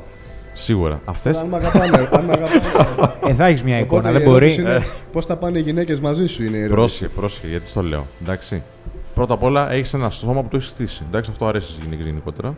Αλλά έχεις και ένα παρουσιαστικό. Είσαι ήδη, εντάξει. λα- είσαι ήδη λάθος, είσαι ήδη εκτός Α, θέματος. όχι, αποκλείεται. αποκλείεται. Έλα, Λοιπόν, Για παιδιά, πες. τώρα εσύ δεν έχεις μαλλιά να σου φύγουν, Ναι. να σου φύγουν τα μουσια. Πες, πες. Εσύ δεν έχεις τίποτα, είσαι, είσαι safe, εσύ κάτσε. Εσένα σε βλέπω να φέγεις σαν, σαν και εμάς από εδώ πέρα τώρα. Λοιπόν, Γι' αυτό σε φέραμε, ρε, να μας βοηθήσει να το κάνουμε να ξεριστεί. όπως σου είπα, ναι, βέβαια, θα φύγουμε όλοι από εδώ, θα γυαλίζουμε όλοι, παιδιά. Λοιπόν, όπως σου είπα, το λίγο για μένα δεν λειτουργεί. Οπότε έτσι και το σώμα μου, έτσι ασχολήθηκα, έκανα ένα λίγο μπρατσάκι, έφτασα σε αγωνιστικό επίπεδο. Φτάνω με 4% λίπος και το κρατάω 2-3 χρόνια. Έλα, ρε. Σπαρτιάτης σε αυτά. Δύσκολο. Δηλαδή, για να κρατήσεις 2 και 3 χρόνια 4% λίπος, πρέπει να είσαι ψυχοπαθής κανονικά. Πειθαρχία, Λοιπόν, απίστευτη, εντάξει. Ναι. Είμαι. Το γουστάρω. Και το κάνω επειδή το γουστάρω. Δεν κατεβαίνω σε αγώνες σκέψου. Είναι καθαρά για την πάρτη μου. Γιατί το γουστάρω εγώ. Λοιπόν, αυτό έχει πολύ πλάκα τώρα, παιδιά. Εσύ λες τώρα ότι αρέσει στις γυναικες Και οι γυναίκες έχουν την εντύπωση ότι αρέσει στις γυναίκες. Οπότε, το οποίο είναι όλο ένας μύθος, παιδιά. Οπότε, τι γίνεται; Μπορεί να ξεκινήσει μια κουβέντα με έναν άνθρωπο και σε αντιμετωπίζουν τόσο πολύ αμυντικά, γιατί πριν σου μιλήσουν, έχουν φτιάξει ένα σενάριο στο κεφάλι τους ότι εσύ είσαι ψώνιο, ότι όλες οι γυναίκες την πέφτουν, ότι εσύ θα τη βάζεις να κάνει προπόνηση και διατροφή αγωνιστική, ότι έχεις μικρό πουλί, ότι, ότι συνοδεύει το φουσκωτό με λίγα λόγια. Ωραία. Και ξεκινάς, παιδιά, μια κουβέντα και πρέπει να αποδείξεις ότι δεν είσαι όλα αυτά. Το τι ατάκες έχω ακούσει δεν υπάρχουνε. Για πες καμία. Δεν υπάρχουνε. Μία σύνηθες ατάκα, παιδιά, αυτό που θα σας πω είναι σύνηθες. Το ξαναλέω, το έχω ακούσει πολλές φορές. Λοιπόν, χωρίς να ρωτήσω, γιατί τη γυμναστική την κάνω για πάρτι μου, τη διατροφή για πάρτι μου, το αποτέλεσμα αυτό είναι για μενα Δεν θα με ακούσεις ποτέ σε κουβέντα το αναφέρω χωρίς να με ρωτήσεις. Οπότε λοιπόν δεν είμαι από αυτούς που μιλάω για γραμμάρια γλουταμίνης και τα, τα βαριέμαι, πεθαίνω, λιώνω. Τε- Και λοιπόν χωρίς να ρωτήσω, έρχεται η ατάκα πολλές φορές εγώ αυτά τα σώματα τα συχαίνομαι. Ντοινγκ. Παιδιά, σε λένε συχαμένο Να. έτσι. Πάρ' το, κάνε ό,τι θέλεις. Να, Ξέρεις ναι, και ναι, ζεστό. ναι, ναι. Λοιπόν, και ρωτάω εγώ μία φορά από αυτές τις ατάκες που είχα ακούσει, ρωτάω μια κοπέλα, της λέω, συγγνώμη, γνωρίζεις έναν άνθρωπο ο οποίος είναι 160 κιλά, Ναι, ο ναι, οποίος ναι, είναι ναι. παχύσαρκος, έτσι, βυζάκια, κρέμοντα αυτά, έτσι, βάζεις κάνα σάντουιτς εδώ στις δίπλες. Ε, Ένα πράγμα λίγο περίεργο, ωραία. Λοιπόν, χωρίς να θέλω να προσβάλλω τους παχύσαρκου, Ναι, απλά ναι. το έκανα λίγο γραφικό ρε Ναι, παιδί μου για μωρέ, να εντάξει. καταλάβει. Λοιπόν, λέω, θα πας να του πεις, φίλε, είσαι συχαμένος. Και μου λέει, παιδιά, έχει παρεξηγηθεί. Ε, όχι βέβαια, μου λέει. Και της λέω σε μένα, γιατί το λες. Δεν υπήρξε απάντηση. Μπορεί και να έπαθε εγκεφαλικό να της γυρίσει γλώσσα. Δεν ξέρω αν τη ζόρισα μάλλον την κοπέλα τον εγκέφαλο. το θεωρεί φυσικό λοιπόν σε έναν άνθρωπο παχύσαρκο να μην το πει, αλλά το θεωρεί φυσικό σε μένα να το πει. Γιατί ότι σου ρατσισμός, πιστεύει. ρατσισμός υπάρχει για τα γυμνασμένα σώματα στην Ελλάδα τουλάχιστον, δεν ξέρω στο εξωτερικό, παιδιά δεν υπάρχει. Μπορώ να σου λέω ατάκες, ήμουνα στη δουλειά τώρα, άκου και αυτό πρέπει να τα ακούσεις. Μίλαγα με έναν συνάδελφο, αρκετά παλιότερα, ένα πιο γλυκό αγόρι, χωρίς τατουάζ, τέτοια πράγματα. και λέγαμε για προπονησούλα. Του δείχνα λοιπόν εκεί μια φωτογραφία. Περνάει από πίσω μια διαιτολόγος, πιτσιρίκα κιόλας, έτσι, όχι καμιά προχωρημένη ηλικίας. Βλέπει τη φωτογραφία. Ποιος είναι αυτός, λέει αυτός ο φιλαράκος, ο Παναγιώτης. Οπότε έχεις τον Παναγιώτη εδώ στη φωτογραφία και τον Παναγιώτη δίπλα που υπάρχει και τα αυτιά του δουλεύουν. Ακούνε, ωραία. Τι είπε ρε παιδιά, έλα, θα το αφήσω σε εσάς. Ωραία, Ήμουν με ωραία. μια φωτογραφία και normal κιόλας έτσι, δηλαδή απλά φαίνονται κοιλιακοί και τα λοιπά, όχι κάτι υπερβολικό. Έτσι. Μια φωτογραφία απλά με ένα γυμνασμένο σώμα. Τι αντρικό. είπες, τσίπησαν μέλισσες, τι είπες. Τι να με. Λουλούδια θα τη έδινα. Τη φύλακα σταυρωτά στο πρόσωπο. Για πες. Λοιπόν, λέει παιδιά, πω πω, εγώ αυτό θα συχαινόμουν να το ακουμπήσω και είχε και την ξυνήλα στο, δεν μπορώ να την κάνω, Ρε, στο μα, πρόσωπο. Αλήθεια τώρα. Κι όμως φίλε μου, γιατί ούτε καν το πέρασε από το φίλτρο ότι καλή τρόπη, ευγένεια, Παναγιώτης δίπλα, καλύτερα να μην το πω. Ακόμα και αυτή να ήταν η άποψή της, δεν το λες σε έναν Σωστά. άνθρωπο, θα Βέβαια, συχαινόμουν να σε βέβαια, ακουμπήσω. βέβαια, βέβαια. Πρέπει να χάσα δύο-τρία δόντια εκεί. Τέλος πάντων, ε, παιδιά, ναι, έχω ακούσει απίστευτα. Και όχι από κοπέλες οι οποίες μπορεί να. Ε, ε, νεαρές που να σε δουν, ξέρω εγώ, ερωτικά ή τέτοια πράγματα. Έχω ακούσει και άλλες ατάκες. Έχω πάει τώρα στο σπίτι ενός φίλου. Πρώτη φορά. Γιώργο το λέει το παλικάράκι, θα σου πω γιατί, το λέω. Με βλέπει η μαμά του. Μια κυρία, ξέρω εγώ πόσο, 50-55, ξέρω εγώ. Δεν έχει ούτε το νεαρό της ηλικίας, σαν δικαιολογία, ούτε το προχωρημένο της ηλικίας να το έχει χάσει. Η γυναίκα θα έπρεπε να έχει επίγνωση αυτών που λέει. Μπαίνω εγώ μέσα στο σπίτι, καλημέρα σας, σε ξένα σπίτι ξέρεις πρώτη φορά, τι κάνετε, να χαμόγελα και αυτά. Καλή τρόπη κτλ. Με βλέπει παιδιά και κολλάει. Λοιπόν, τι είπε η τύπησα; Βασικά, κάτσε, περίμενε. Α, τη ρωτάει ο Γιώργος, τη λέει, τι κοιτάς λέει. Είναι στο γυμναστήριο λέει, μαζί λέει, γι' αυτό, γι αυτό είναι έτσι. Φόραγα ένα αμάνικο και φαινόντουσαν οι φλέβες. Λοιπόν, τι είπε η τύπησα; Τι είπε. Ευτυχώς ο Γιώργος μας Ναι. Τέτοια χάλια δεν έχει. Έλα, ρε μάλλον. Φίλε, όπως το ακούς και με έπιασε νευρικό γέλιο. Ε, βέβαια, τι άλλο να κάνεις. Και το είπε και, και με κίνηση γλώσσα σώματος. Το Να, ένιωσε να, η, να. η κυρία. Δηλαδή το, το έβγαλε από μέσα της έτσι. Πρώτη πρόταση που άκουσα. Ούτε καλημέρα, ούτε καλό στο παλικάρι, τίποτα, τίποτα. Ευτυχώς ο Γιώργος μας τέτοια χάλια δεν έχει. Τι λες τώρα, ρε φίλε; Και της λέει, Τι, χάλια. Το παιδί ξέρεις, πίσω Ναι, άλλαξε ναι, 5-6 ναι, χρώματα. Ναι, ναι, ναι, χάλια, χάλια. Τέτοια χάλια δεν έχεις. Δηλαδή δεν το πήρε πίσω. Πω. Του έδωσε γκάζι, έτσι. Σου λέει, «Τι, δεν, δεν κατάλαβες τι είπα. Χάλια. Τι δεν καταλαβαίνεις, ρε φιλαράκι. Για αυτόν τα λέω, για σένα, Γιώργο μου, έτσι. Παιδιά, έχω ακούσει, έχω ακούσει τα απίστευτα στην καριέρα Δεν μου. έχεις γνωρίσει όμως και γυναίκες τις οποίες τους αρέσει το συγκεκριμένο. Όταν είσαι στην υπερβολή, έχεις δύο αντιδράσεις. Ή δεν θα αρέσει καθόλου, ή θα αρέσει πολύ. Σωστά. Αυτό Όπως και είναι, με τα είναι τατουάζ, για σωστά. όλους τους τομείς, όλους τους τομείς της υπερβολής. Έτσι, οπότε, ναι, εγώ έχω τις υπερβολικές αντιδράσεις μάλλον, αλλά αυτό είναι καθαρά θέμα γούστου. Όποιο και να είναι το γούστο σου, δεν προσβάλλει τον άλλον τον άνθρωπο. Ποτέ. Τι λες τώρα; Ναι, βέβαια. Έτσι. Εννοείται, ρε, εννοείται. Ε, όχι, παιδιά. Ε, δεν ευγένεια έχει. πάνω απ' Έχω όλα. ακούσει, σου λέω, απίστευτα πράγματα. Η άλλη το έλεγε, παιδιά, μου το έλεγε μπροστά μου. Και το συχαίνομαι είναι μια λέξη που δεν ξέρω γιατί την επιλέγουν και χρησιμοποιούν, τους αρέσει μάλλον. Μου το έλεγε ότι εγώ αυτά τα σώματα τα συχαίνομαι και με ακούμπαγε. Μου έκανε έτσι. Ναι. Μου- Με έδειχνε και με ακούμπαγε. Εγώ μου λέει αυτά τα Σπάσ' το σώματα. εκεί πέρα, για πώς Αυτά τα, είναι. σά- τα σώματα δεν τα συχαίνομαι. και της λέω, το κακό γούστο της Ελληνίδας το έχω συνηθίσει. Τους κακούς τρόπους λέω ακόμα το παλεύω, της λέω. Ναι, Δεν, το ναι, έχω, ναι, δεν, ναι. δεν μου έχει κάτσει, της λέω ακόμα. Και παιδιά εκπλάγει και μου λέει γιατί; Της λέω, ξέρω εγώ, της λέω, μόλις μου είπες ότι είμαι χαμένος. Ναι. Εγώ λέει «γε- γενικά λέει το έλεγα. Λέω πόσο γενικά είναι όταν με δείχνεις και με ακουμπάς λέω κιόλας. Δηλαδή πόσο γενικά να το πάρω. Δεν γίνεται πιο συγκεκριμένα ρε φίλε να, να το Ναι, κάνεις. ναι. Παιδιά έχω ακούσει απίστευτα πράγματα. Ευτυχώς έχω ακούσει πολλά χρόνια για πολλά πράγματα. Για τη μηχανή, για το σώμα, για τη φιλοζωία, για τα τατουάζ. Που ε, εδώ και πολύ καιρό, πολλά χρόνια με διασκεδάζουν. Δεν με επηρεάζουν. Ναι, ναι. γιατί Δεν αυτά, ακουμπάνε αν καν. τα αφήσεις, μπορεί να σε καταστρέψουν. Το να κάνεις τόσο μεγάλη προσπάθεια να φτιάξεις κάτι και ο άλλος να στο μειώνει με τέτοιο τρόπο, αν το πάρεις στα σοβαρά, έχασες. Αν το πάρεις όμως στο χαβαλέ, εντάξει, σου φτιάχνει τη μέρα, δεν το συζητάω. Και κάτι άλλο, και για τους φίλους μου τους hater, και για όλους αυτούς τους ανθρώπους οι οποίοι αμολάνε το στόμα τους βατράχια, ένα πράγμα μόνο κάνουν. Μόνο ένα. Όσο προσπαθούν να μας μειώσουν, μας επιβεβαιώνουν το πόσο ξεχωρίζουμε. Για να ασχοληθείς μαζί μου και όχι με τον άλλον ή με τον παράλληλο. τον σημαίνει εαυτό ότι σου. Κάτι, Ε. ναι, κάτι είδες, ξεχώρισες. Σα ευχαριστώ πάρα πολύ λοιπόν. Μας επιβεβαιώνουν. Οπότε να πούμε και στι κοπέλες τώρα εδώ που βλέπουν ότι είσαι single αυτή την περίοδο. Ε, Είσαι single, Αυτά ισχύει. φιλαράκι δεν τα έχω βγάλει ποτέ στον αέρα. Εντάξει, εντάξει, Ε, εντάξει. Αλλά, ωραία, αλλά άμα θέλουν, εντάξει, κάνω ωραία, mailάκι. παρέα. δεν τώρα. θα διαβάσεις τίποτα ποτέ. Αν Παναγιώτης έχω κάτω γυναίκα, παύλα μίλα. Αν έχω άντρα, αν δεν έχω παιδιά, κότες, αυτά, τίποτα. Εντάξει, Η προσωπική εντάξει, μου ζωή ξέρεις γιατί. Κάνα θέμα, κάνα θέμα. Δεν είναι αυτό. Εγώ έχω δεχτεί πάρα πολύ επίθεση. Μμ. Εγώ την επίθεση την απορροφάω και την Και αντέχω. προστατεύεις. Αλλά μία κοπέλα δίπλα μου που μπορεί να υπάρχει και μπορεί και να μην υπάρχει. Σωστά, σωστά. Ναι. Εάν εντάξει. εγώ γίνω στόχος και φάει και αυτή πειρά, παιδιά μπορεί να την επηρεάσει πάρα πολύ άσχημα στη ζωή της. Μην πάτε μακριά για το μαχαιροβγάλτη του Περισσού. Ναι. Αν θυμάστε, που είχε βγει μια ιστορία, ένα story στο Facebook, ε, που μαζεύα μέχρι και χρήματα στα σχόλια για να τον διρουνε Το παλικάρι του καταστράφηκε η ζωή.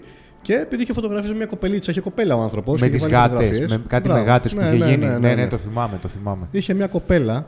Το τι άκουσε αυτή η κοπελίτσα 18 χρονών, εγώ τους γνώρισα από κοντά. 18 χρονών κοριτσάκι. Τι, τι λέγανε, τι τόνα, ή έτσι του αυτού και την πήρε πολύ άσχημα η μπάλα. Οπότε, αρνητική δημοσιότητα εδώ, όσοι γουστάρετε αγαπάτε. Αλλά άνθρωπος κοντινός μου δεν θα έχει ποτέ από εμένα τον εκθέσω ποτέ. Οπότε, αυτός είναι ο τέλεια, λόγος που τέλεια, δεν έχω εντάξει. αποκαλύψει ποτέ τίποτα, παιδιά. Κάνα και έτσι θα πρόβλημα. μείνει κιόλας. Κάνα πρόβλημα. Για πες Ε. τώρα, πόσο, πόσο γυμνάζεσαι, πόσες φορές την εβδομάδα γυμνάζεσαι; Γιατί εντάξει, εδώ πέρα ασχολούμαστε κι εμείς. Κάνα πολεμική τέχνη, τίποτα. Εδώ έχουμε τρέλα με πυγμαχίες και τέτοια. Οχ, Μας αρέσουν. Αυτά δεν είναι από την αρχή, φιλαράκι. να σταματήσω να έχω το άγριο το ύφος, σας κοιτάω λίγο πιο γλυκά. Έλα. λοιπόν, έχω κάνει και εγώ kickboxing κάποιο καιρό, αλλά το έκανα πιο πολύ για το αερόβιο και το χαβαλέ. Έκανα kung fu πολλά χρόνια, Οκ. 7-8 Ωραίος. χρόνια. Ε, Τι κουνφού έκανες, κάποιος Αυτά που βλέπεις πηδάνε από σκεπές σε σκεπές και πετάνε είναι όλα αλήθεια. γίνονται. Έτσι γίνονται και εγώ Έτσι τώρα. σώζω και τα γατάκια μέσα. Έτσι μιλάω. λοιπόν, και πολλά χρόνια βάρη. Η προπόνησή μου είναι 4 φορές τη εβδομάδα και μου παίρνει για τα βάρη 18 λεπτά. Κάνω όμως μία ανάσα διάλειμμα. Είναι ένα κόλπο γαμάτο. Κάνεις γυμναστική έντονη, πάρα πάρα πολύ έντονη και ζορίζεσαι με την ε, ένταση και όχι με την αντίσταση. Που σημαίνει ότι δεν κάνεις πολλά κιλά γιατί δεν μπορείς και αποφεύγεις τραυματισμούς. Κάνεις γυμναστική χωρίς φθορά. Τα πολλά κιλά, παιδιά, είναι γραμμάτια. Κοίτα, κομμένο στένοντας. Ε, μερική ρήξη τένοντα. Κομμένος τετρακέφαλος, κομμένος δικέφαλος μοιραίος. Έκανα τα πολλά κιλά μου, έχω πληρώσει τα γραμματιάκια μου. Mm. Φθύρι τένοντες. Φθύρι αθρώσεις. Τα φθύρεις όλα με τα πολλά κιλά. Με τα λίγα κιλά και πολύ πολύ πολύ μικρά διαλύματα. Έτσι, καταρχήν σου πέφτουν τα χέρια κάτω από τον πόντο σου γκαράκι, δεν μπορείς να σηκώσεις πολλά κιλά. Θέλεις επαναλήψει βέβαια σε αυτά, έτσι. Ε, όχι, δεν θες πολλές επαναλήψεις. Θα βρεις τα κιλάκια τα οποία κάνεις. Στο τρίτο σετ, φίλε, θα έχουν μουδιάσει τα χέρια σου. Άμα μπαίνεις με 5 δευτερόλεπτα διάλειμμα, πίστεψέ με. Ε, δεν χρειάζεται πολλές επαναλήψεις. Είναι μια προπόνηση η οποία δεν έχει καθόλου φθορά. Σε βάθος χρόνου δεν φθύρεσαι. Okay. Όσα χρόνια και να κάνεις, οι τένοντές σου δεν ζορίζονται, οι αθρός σου δεν ζορίζονται. Έχει πάρα πολύ καλό αποτέλεσμα. Από μένα πάνω το βλέπω. Φτάνω σε αγωνιστικά επίπεδα, καθαρά αγωνιστικά επίπεδα και η προπόνησή σου δεν διαρκεί παραπάνω από 20 λεπτά. Μετά θες να κάνεις και διάδρομο, θες και κοιλιακού, κάνεις ό,τι γουστάρεις. Αλλά η προπόνηση με τα βάρη το πολύ 20 λεπτά. Οπότε μια προπόνηση γρήγορη σε χρόνο, γιατί τώρα τόσο πιεσμένα από τα προγράμματά μας και αυτό παίζει ρόλο, παιδιά. Yeah. Δεν έχει καμία φθορά. Πολύ, πολύ, πολύ σημαντικό. Αν θες να κάνεις γυμναστική για χρόνια, σε βάθος χρόνου δεν έχεις φθορά και έχεις υπέροχο αποτέλεσμα. Να λοιπόν ένα tip. Και διατροφούλα. Χωρίς διατροφή δεν υπάρχει. Τίποτα. Κλείνοντας, έχεις φρέσκο τατουάζ, θα μας το δείξεις. Και έχω και φρέσκο πάνησε. Και φρέσκο πάνησε, εντάξει. λοιπόν, ναι, είναι είναι μόλις το έκανε, κύριε. Μόλις τελειώσει. είναι δύο ημερών. Defender. Είναι ναι, ακόμα εδώ αληφέ και τέτοια έχει απάνω. Ε, Τι λέει defend, αυτό λέει; λέει defend. defend. Ναι. Λοιπόν, αυτό εδώ λέει πάνης. Οι ήρωες που έχει απάνω αυτό το χέρι είναι ήρωες που τιμωρούν. Ο κράτος, Hulk, δεν ξέρω αν φαίνεται. Φαίνε, oh. Και ο Punisher. Και αυτός εδώ είναι ο λύκος που έχω στην ομάδα. Έχω δύο λύκους. Είναι ο άσπρος με τα κόκκινα μάτια που είναι ο λύκος που τιμωρεί. Ο άγριος λύκος. Γι' αυτό κοίτα εδώ φιλέ λε εδώ πέρα δεν μπλέκεις. Τον βλέπεις έτσι. Λοιπόν, οπότε αυτό το χέρι αντιπροσωπεύει την τιμωρία. Αυτό το χέρι αντιπροσωπεύει την υπεράσπιση. Έχει ήρωες που υπερασπίζονται. Batman, Superman και Βγαίνει εδώ αποκλειστικός στην εκπομπή και Έλα για πάμε. Αποκλειστικό, πάμε. Εδώ θα γίνει Thor. Thor. Thor. Και εδώ είναι Defenders, θα γίνει λοιπόν. ο Λύκος ο μαύρος με τα γαλανά μάτια. Που, που είναι ο ήρεμος. Και εκεί πάμε στερεότυπα. Λοιπόν, τα μάτια είναι αυτό που λέει τι είσαι, όχι το χρώμα. Και εδώ, στο κέντρο, θα έχω ήδη ξεκινήσει, θα το αποκαλύψω, είναι κάτι το οποίο ενώνει αυτά τα δύο. Θα είναι όλο ένα μήνυμα. Όλο το σώμα θα είναι ένα μήνυμα. Πρόβο. Παναγιώτη, ευχαριστούμε πάρα πολύ. Ευχαριστούμε πάρα πολύ. Εγώ ευχαριστώ καλά. Πέρασε καλά, φίλε. Τέλεια, τέλεια. Γούσταρα κουβεντούλα. Εδώ πέρα όσες ώρες και να είχαμε. Είμαι σίγουρος ναι, δεν θα τελειώνει ποτέ. Δεν θα τελειώνει. Δεν θα τελειώνει. Ε, σε ευχαριστούμε που μπορεί να σε βρει ο κόσμος; Στο κανάλι στο YouTube. Εντάξει, θα τα βάλουμε και από κάτω. Στο Instagram που άνοιξες μόλις. Εδώ με τον Πάνισερ. με τον Πάνισερ. Κόλλησε με τον Πάνισερ εκεί. Φίλε, χαιρόμαστε που σου άρεσε. Είναι Παναγιώτης Μίλα στα αγγλικά, γιώτα και όμικρον όλα, αναρθόγραφα. ε, στο YouTube και παναγιώτη.μίλα είναι στο Instagram. Εκεί θα με βρείτε. Βιντεάρες ανεβάζω στο YouTube και στο Instagram το άνοιξα γιατί. Άκου πόσο γαμάτος είμαι. Έλεγα, τι πάρε μου, στείλτε μου μήνυμα να μου πείτε τι βιντεάρες θέλετε να φτιάξω. Και δεν έχει μήνυμα το YouTube. Ωραίος. Ε, και έτσι άνοιξα το τέτοιο το Instagram για να μπορώ να δέχομαι εκεί πέρα request και τέτοια. Βέβαια, ξέρεις, έτσι εγώ είμαι ένας, οι τυπάρες είναι πολλές, οπότε υπομονή. Υπομονή, υπομονή, υπομονή έτσι ισχύει. Τώρα έχω εδώ και πάνω σε οπότε. Ευχαριστούμε πάρα πολύ, Παναγιώτη. Ευχαριστώ και εσά καλά, φίλε. Εγώ ευχαριστώ, πέντε να είστε καλά. Ευχαριστούμε και εσάς που παρακολουθήσατε και αυτό το απλά και ανδρικά. Μην ξεχάσετε να κάνετε subscribe στο καναλάκι και να πατήσετε και δίπλα το καμπανάκι που σας φέρνει τις ειδοποιήσεις κινητέ συσκευές. Ανανεώνουμε το ραντεβού μας στο επόμενο επεισόδιο. Γεια χαρά.